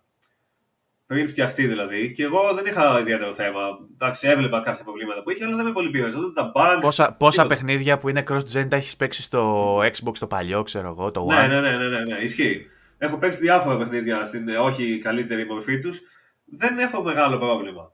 Δεν είναι καν ελιτιστής, δηλαδή, σαν και εμένα που άμα δεν είναι ultra. Ναι, δεν με ενδιαφέρει καν. Δεν με ενδιαφέρει καν εμένα αυτό το πράγμα. Αλλά και το Elden Ring δεν είναι ότι είναι unplayable ή κάτι τέτοιο, προφανώς. Απλά είναι κρίμα να βλέπεις ένα τόσο όμορφο αποτέλεσμα σαν το Elden Ring και να κρατιέται πίσω από τέτοιου είδους τεχνικά προβλήματα τα οποία σήμερα είναι λιμένα. Ναι. Σε μεγάλο τους μέρος τουλάχιστον. Δεν μου λες με το review τι θα κάνεις τελικά, πώς το βλέπεις, πώς το προσεγγίζεις. Τι βαθμό εννοείς. Ναι, μέχρι στιγμής που είσαι. Να αφήσουμε και μία έκπληξη. Θα διαβάσουν έστω 5 άτομα, ξέρω εγώ, αφού το έχω διαβάσει παντού το review που λένε, ναι. Εντάξει, και αν μην κάνεις κλικ με αυτό, θα κάνεις κάποιο άλλο αντίστοιχο του τύπου οι κατσίκες είναι ο λόγος που παίζεις Elden Ring και θα... Πάντως αποκλείεται να δεις review που δεν θα έχει αστεράκια στο αρνητικό, ξέρω εγώ, γιατί έχει αρνητικά πράγματα το παιχνίδι. Αυτό δεν σημαίνει ότι δεν παίρνει 10 και σε άλλα παιχνίδια έχω βάλει 10 με αρνητικά μέσα. Το μόνο παιχνίδι που έπαιξα πρόσφατα που δεν υπήρξε κάτι που δεν μου άρεσε ήταν το Forza 5, που δεν έχει κάτι που θεωρώ ότι είναι κακό design ή κάτι τέτοιο, τίποτα. Αλλά και άλλα παιχνίδια, για παράδειγμα το Red Dead Redemption 2, που εξακολουθώ να θεωρώ ότι είναι δεκάρι και θα το πιστεύω και μετά, γιατί και μάλιστα είναι από τα παιχνίδια που έκαναν πράγματα που θα συζητιούνται με παιδί μου και τέτοια, είχε προβλήματα και εκείνο. Είχε κάποια προβλήματα που ήταν αντικειμενικά προβλήματα, όπως και το Elden Ring. Δεν είναι θέμα άποψης. Δεν είναι θέμα άποψης αυτό το πράγμα. Όταν έχει το παιχνίδι τέτοιο pop-in, ας πούμε, όπως έχει αυτή τη στιγμή στο PlayStation 5 που παίζω εγώ. Ναι. Αυτό καλά, αυτό είναι μεγάλη κουβέντα. Γιατί κι άλλοι λένε ότι εγώ που το παίζω, λέει το παιδί μου, στο PlayStation 5 δεν βλέπω τίποτα και δεν έχει drop. Ναι, και εγώ έχω δει να λένε ότι είναι εξίσου όμορφο με τον Demon's Souls. Οκ, αλλά ναι, αντικειμενικά. Ο καθένας μπορεί να λέει ό,τι θέλει. Ναι, εντάξει. Okay. Υπάρχουν αντικειμενικά σε αυτά τα πράγματα. Υπάρχει ότι τα textures του ενός παιχνιδιού είναι υποδέστερα του αλουνού. Το φωτισμός είναι αντικειμενικό αυτό το πράγμα. Δεν είναι θέμα άποψης. Δεν είναι εξίσου προηγμένα της τεχνολογίας του Demon's Souls Remake. Πώς να γίνει τώρα. Ούτε έχει κλειδωμένο 60 που λένε εμένα τρέχει μια χαρά. Είναι άλλο το τρέχει μια χαρά και άλλο το 60 το κλειδωμένο. Δεν είναι unplayable. Ούτε είναι προβληματικό σε σημείο που να λες ότι θα το κλείσω και θα το παίξω όταν βγουν πάτσες. Εγώ σε καμία περίπτωση. Αλλά πολλές φορές έχω πει ότι κρίμα που δεν είναι λίγο πιο βελτιωμένο σε αυτό το πράγμα, ας πούμε, γιατί θα μπορούσε να είναι. Θα ήταν το απόλυτο, ας πούμε. Είναι κρίμα. Είναι άλλο το πρόβλημα που λες ότι αυτό το πρόβλημα κάνει το παιχνίδι χάλια, και άλλο το πρόβλημα που λες ότι μακάρι να μην υπήρχε για να ήταν τέλειο. Mm-hmm. Επίσης, να πω τρομερή μουσική το παιχνίδι, έτσι. Έχω βρει σε mini bosses αγαπημένη μου σκηνή στο παιχνίδι, από τις αγαπημένες μου, αλλά θα την πω γιατί είναι minor, δεν είναι spoiler, είναι minor, είναι ένα πολύ μικρό κομμάτι του παιχνιδιού, απειροελάχιστο μπροστά στη μεγάλη εικόνα του. Έχει στα βόρεια του χάρτη ένα χωριό, δεν ξέρω αν θα έχει πάει λογικά, στο οποίο έχει, στο Elden Ring, ρε παιδί μου, έχει, πώς είναι μη χριστιανοί, όχι χριστιανοί, που σταυρώνανε τους χριστιανούς πάνω στους σταυρούς. Στο Elden Ring τους σταυρώνουν πάνω σε ένα σχήμα που είναι σαν μισοφέγγαρο γυρισμένο στα πλάγια, ξέρεις, που έχουν αυτό το σύμβολο. Και είναι ένα χωριό τώρα που έχουν πιάσει τους δυνάστες τους και τους έχουν κρεμάσει σε αυτούς τους σταυρούς εντός εισαγωγικών, και έχει κάποιες γριές οι οποίες είναι σαν τερατώδεις γριές οι οποίες χορεύουν χαρούμενες γύρω από αυτό, σε ένα χωριό το οποίο είναι πολύ γραφικό, πολύ, πολύ όμορφο. Πολύ όμορφο χωριό, έτσι, πάνω σε μια πλαγιά χτισμένο με λουλούδια, ξέρω εγώ, με τα σπιτάκια, με αυτά. Αλλά παρόλα αυτά, οι χαρούμενες γυναίκες που χορεύουν γιατί έχουν απελευθερωθεί από το δυνάστη, ας πούμε, είναι άσχημες και γριές, ας πούμε, και χορεύουν. Και ανεβαίνεις πάνω στο ύψωμα, ας πούμε, αυτό, και πάνω-πάνω έχει ένα boss με το οποίο παλεύεις. Εγώ τουλάχιστον μου έκατσε και πάλεψα σε μια ώρα ηλιοβασιλέματος, αν θες. καθώς φύσαγε ο άνεμος και γύρναγαν οι ανεμόμυλοι, ξέρω εγώ, και γύρω μου πέφτανε φύλλα και τα λοιπά, και έπαιζε μια γαμάτη μουσική, απίστευτη epic μουσική από πίσω με φωνητικά και κουάρς, χοροδίες που λέμε και τα λοιπά. Και ήταν και πολύ δύσκολο το boss και πάρα πολύ ωραία μάχη, απίστευτο moveset το boss, και ένιωσα, ρε παιδί μου, αυτό το δέος του πολύ καλού side mission που είχα να νιώσω από το Witcher, το οποίο επίσης χαρακτηρίζεται από τα πολύ καλά side quests και side missions. Είναι από τα highlights μέχρι στιγμής του playthrough μου. Και γενικά εγώ έχω να πω ότι περνάω πάρα πολύ καλά και είναι ένα στοίχημα αυτό, πιστεύω, για το στούντιο, το να καταφέρει να κάνει και άτομα αρνητές αυτής της συνταγής να περάσουν καλά και να το εκτιμήσουν. Είναι και άλλους που μπορεί να είναι καλά με το Elden Ring χωρίς να είναι... Ναι. Χωρίς να τους άρεσαν, εννοώ, τα προηγούμενα. Θέλω να σου πω ότι το Demon's Souls, για παράδειγμα, που δεν είναι καν From Software, είναι της Blue Point, το έχει φτιάξει βέβαια From Software. Το ίδιο πράγμα είναι πάνω κάτω. Απλά θέλω να σου πω ότι εκείνο το έπαιξα πρώτον γιατί είχε βγει PlayStation 5 και δεν είχα κάτι άλλο να παίξω το PlayStation 5. Είχα τελειώσει το Miles Morales και λέω τώρα τι next gen να παίξω. Ας παίξω το Demon's Souls, ας πούμε. Επίσης, και γιατί δεν έχω κάτι άλλο να παίξω και για να κάνω ένα τζάκα στον εαυτό μου, να δω θα καταφέρω, ρε παιδί μου, να τελειώσω ένα soul game επιτέλους, και τα κατάφερα και ήταν ένα προσωπικό, ας πούμε, ένα bucket list entry που έσβησα. Το Elden Ring είναι το πρώτο παιχνίδι From Software που το παίζω και γουστάρω πραγματικά, ρε παιδί μου, δηλαδή δεν μπορώ να κάνω άλλα πράγματα, πάω να δω με ταινία και σκέφτομαι, έλα, ξέρω εγώ, να τελειώνει η ταινία, να πάω να παίξω Elden Ring, ή ξέρω εγώ, έλα και άλλη μια φορά και πέφτω για ύπνο και τελικά παίζω μέχρι τις 6.30 το πρωί. Όλα αυτά είναι δείγματα ότι παίζει ένα πάρα πολύ καλό παιχνίδι. Ισχύει, και αφού το έχουν καταφέρει αυτό με έναν αρνητή της φάσης που δεν γουστάρει all games, πάνε να πει ότι κάτι έχουν κάνει πολύ καλά και κάνουν βήματα προς τη σωστή κατεύθυνση. Εγώ απ' την άλλη δεν ήμουν έτσι να λέω ότι... Δεν περνάω καλά, αλλά και εγώ πολλές φορές παίζοντας, ας πούμε, το Dark Souls για παράδειγμα, παρόλο που εκεί αναγνώριζα ότι αυτό που παίζω αυτή τη στιγμή είναι κορυφαίο, ήμουν σε φάση ότι κουράστηκα, ρε παιδί μου, δεν μπορώ άλλο. Εγώ δεν θέλω άλλο να παίξω σήμερα, έχω κουραστεί. Στο Elden Ring δεν έχω κουραστεί ποτέ. Έχω παίξει και ένα 40 κάτι ώρες, δεν έχω κουραστεί τίποτα καθόλου, καμία στιγμή. Πάντα βρίσκω κάτι καινούριο, κάτι ενδιαφέρον. Αυτό που λέγεις πριν, ας πούμε, πας στο χωριό με τις τέτοιες που χορεύουν. Αυτά είναι τα ωραία στα open world, αυτά τα παιχνίδια. Ότι πας κάπου και βλέπεις κάτι. Βλέπεις ένα πράγμα το οποίο με κάποιον τρόπο μπαίνει σε ένα πλαίσιο του κόσμου και σου δημιουργεί ένα σκέψη ότι τι είναι αυτό, τι ήταν εδώ.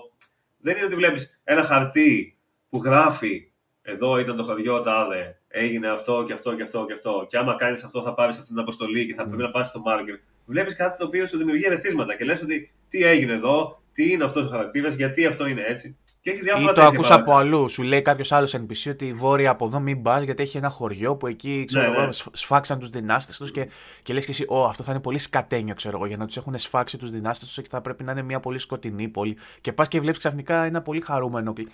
Ότι έχουν τη δική τους τη φασούλα, ρε παιδί μου, δεν περιστρέφεται όλος ο κόσμος γύρω από σένα. Έχουμε και εμείς εδώ τις ζωούλες μας, ξέρω εγώ. Αυτά είναι τα ωραία στα open world. Και αυτό είναι και ένα από τα στοιχεία που δημιουργεί τη χαρά του open world. Ότι, ας πούμε, στο Elden Ring κάνει κάτι το οποίο σπάνια βλέπεις. Στα περισσότερα open world παιχνίδια, ένα μεγάλο κομμάτι του παιχνιδιού είναι στο open world. Μέσα στον ανοιχτό κόσμο δηλαδή, κυκλοφορείς, πολεμάς εχθρούς εκεί και τέτοια. Στο Elden Ring πας σε ένα μέρος και ξαφνικά βρίσκεσαι σε ένα άλλο μέρος, σε ένα dungeon, το οποίο είναι όμως μεγέθους. Όχι μια σπηλιά, ξέρω εγώ, με 5 εχθρούς και 2 δρόμους. Είναι μεγέθους dungeon παιχνιδιού που δεν είναι open world.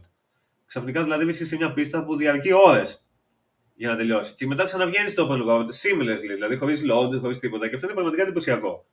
Το πώς το έχουν καταφέρει. Ότι μπαίνω σε μια πόλη ολόκληρη που είναι σημαίνει σαν dungeon και έχει bosses δικά της.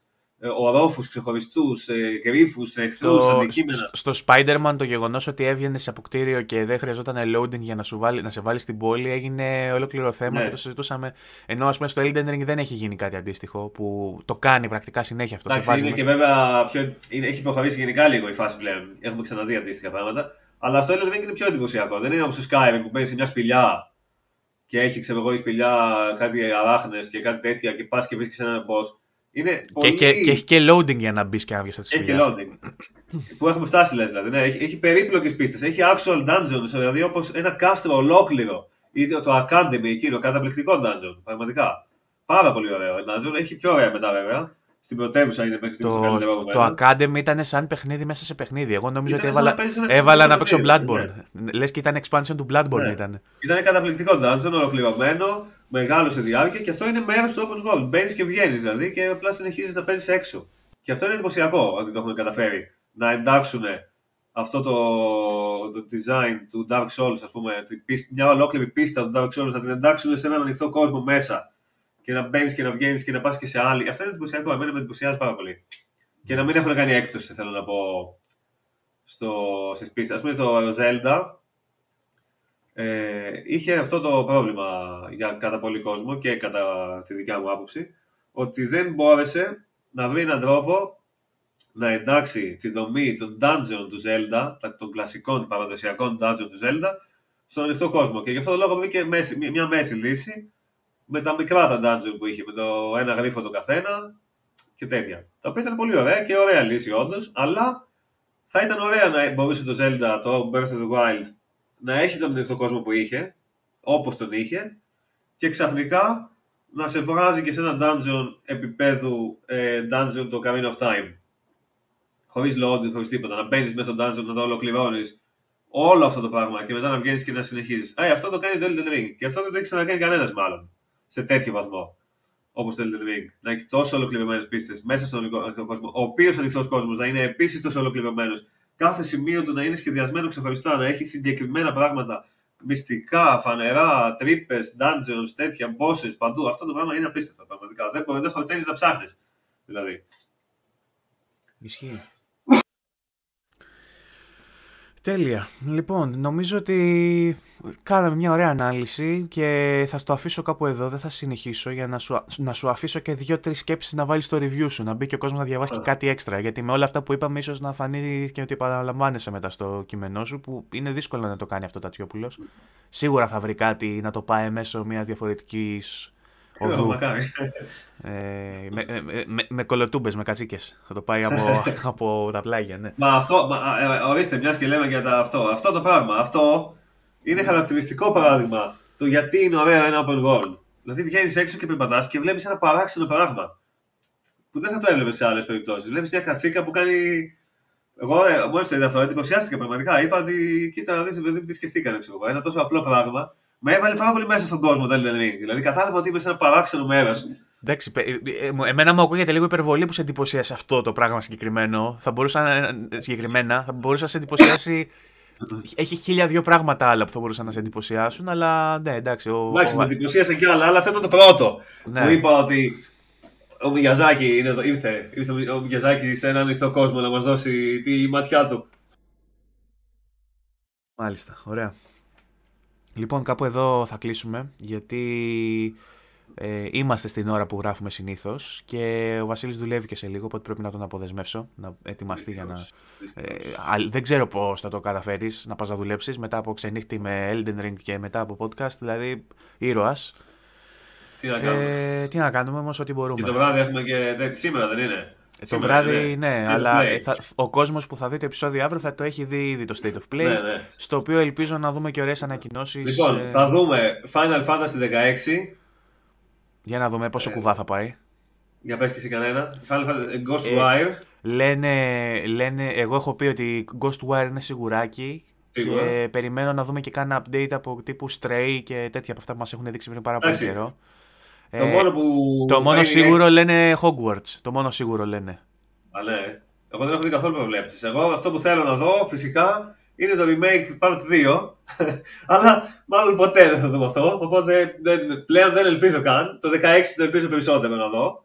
Ναι. Εφόσον τέτοιο. Επίσης, σαν χίλε.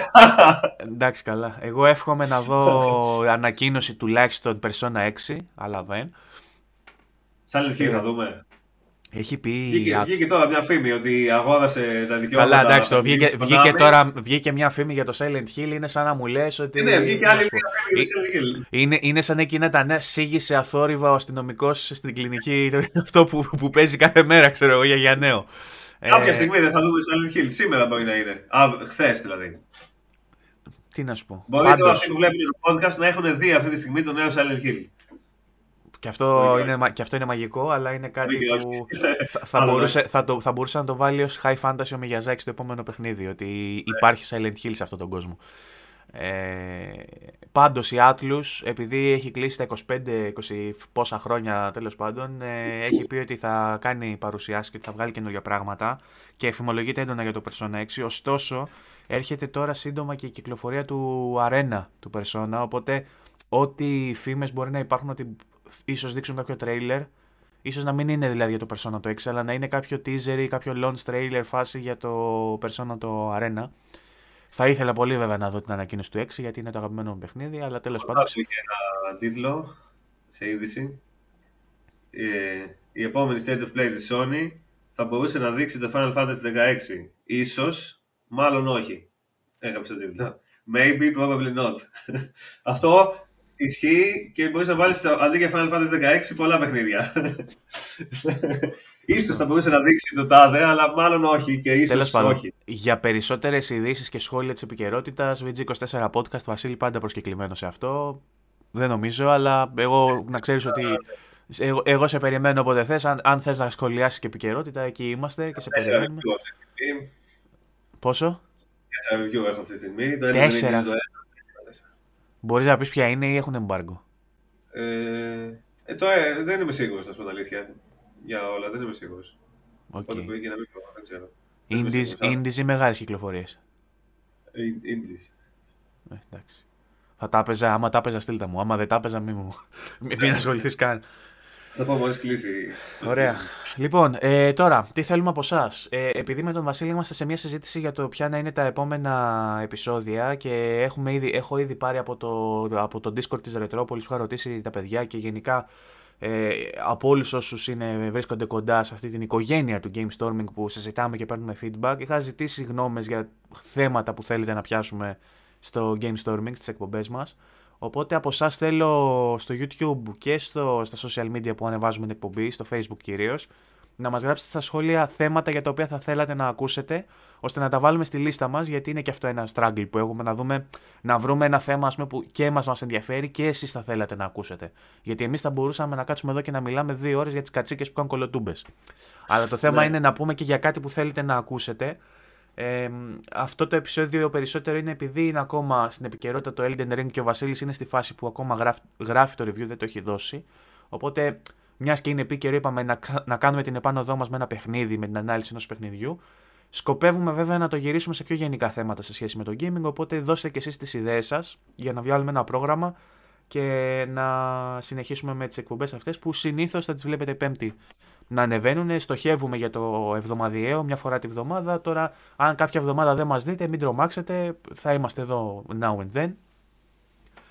Συνήθως Πέμπτες, 10 η ώρα το πρωί και κάθε Δευτέρα, σταθερά εκεί, εγγύηση, κάθε Δευτέρα όμως. VG24 podcast. Υπενθυμίζω, μπορείτε να μας ακούτε και σε Spotify, μέσω του Anchor σε Google Podcast και Apple Podcast, σε όλες τις πλατφόρμες που εκπέμπει το Anchor. Στο YouTube πάντα περιμένουμε τα σχόλιά σας για feedback. Όταν γίνεται πάντα καλοπροαίρετε, έτσι, γιατί είπαμε ξανά, υπενθυμίζω ότι όποιος μου μπαίνει με υφάκι θα έχει ανάλογη αντιμετώπιση. Οπότε μπορείτε να κρίνετε όσο αυστηρά θέλετε, απλά χωρίς χαρακτηρισμούς και χωρίς ευρυσίδια, γιατί είναι λίγο έκρηθμη η κατάσταση στα σχόλια τελευταία. Και ελπίζω να πάει καλά με αυτά που είπαμε σήμερα, γιατί νομίζω ότι στην πλειονότητά τους τα σχόλιά μας ήταν θετικά, νομίζω. Αυτό έλειπε. Ναι, αν μας κακολογήσουν και για αυτό που είπαμε σήμερα, δεν ξέρω τι άλλο. Πόσο καλύτερα πράγματα μπορούμε να πούμε για τα παιχνίδια του Μιγιαζάκη. Ναι. Anyways. Τι να πούμε, θα σου πω εγώ. Το Dark Souls, ένα από τα καλύτερα παιχνίδια που βγήκε ποτέ, για παράδειγμα. Και αυτό είχε προβλήματα όμως μέσα. Δεν είχε προβλήματα, είχε. Και με αυτό το nutshell κλείνουμε την εκπομπή και ανανεώνουμε το ραντεβού μας για κάποιο τις επόμενες Πέμπτες. Λοιπόν, Βασίλη, σε ευχαριστώ πολύ που ήσουν μαζί μου. Και εγώ ευχαριστώ. Να είστε καλά όλοι. Τα λέμε. Αντίο.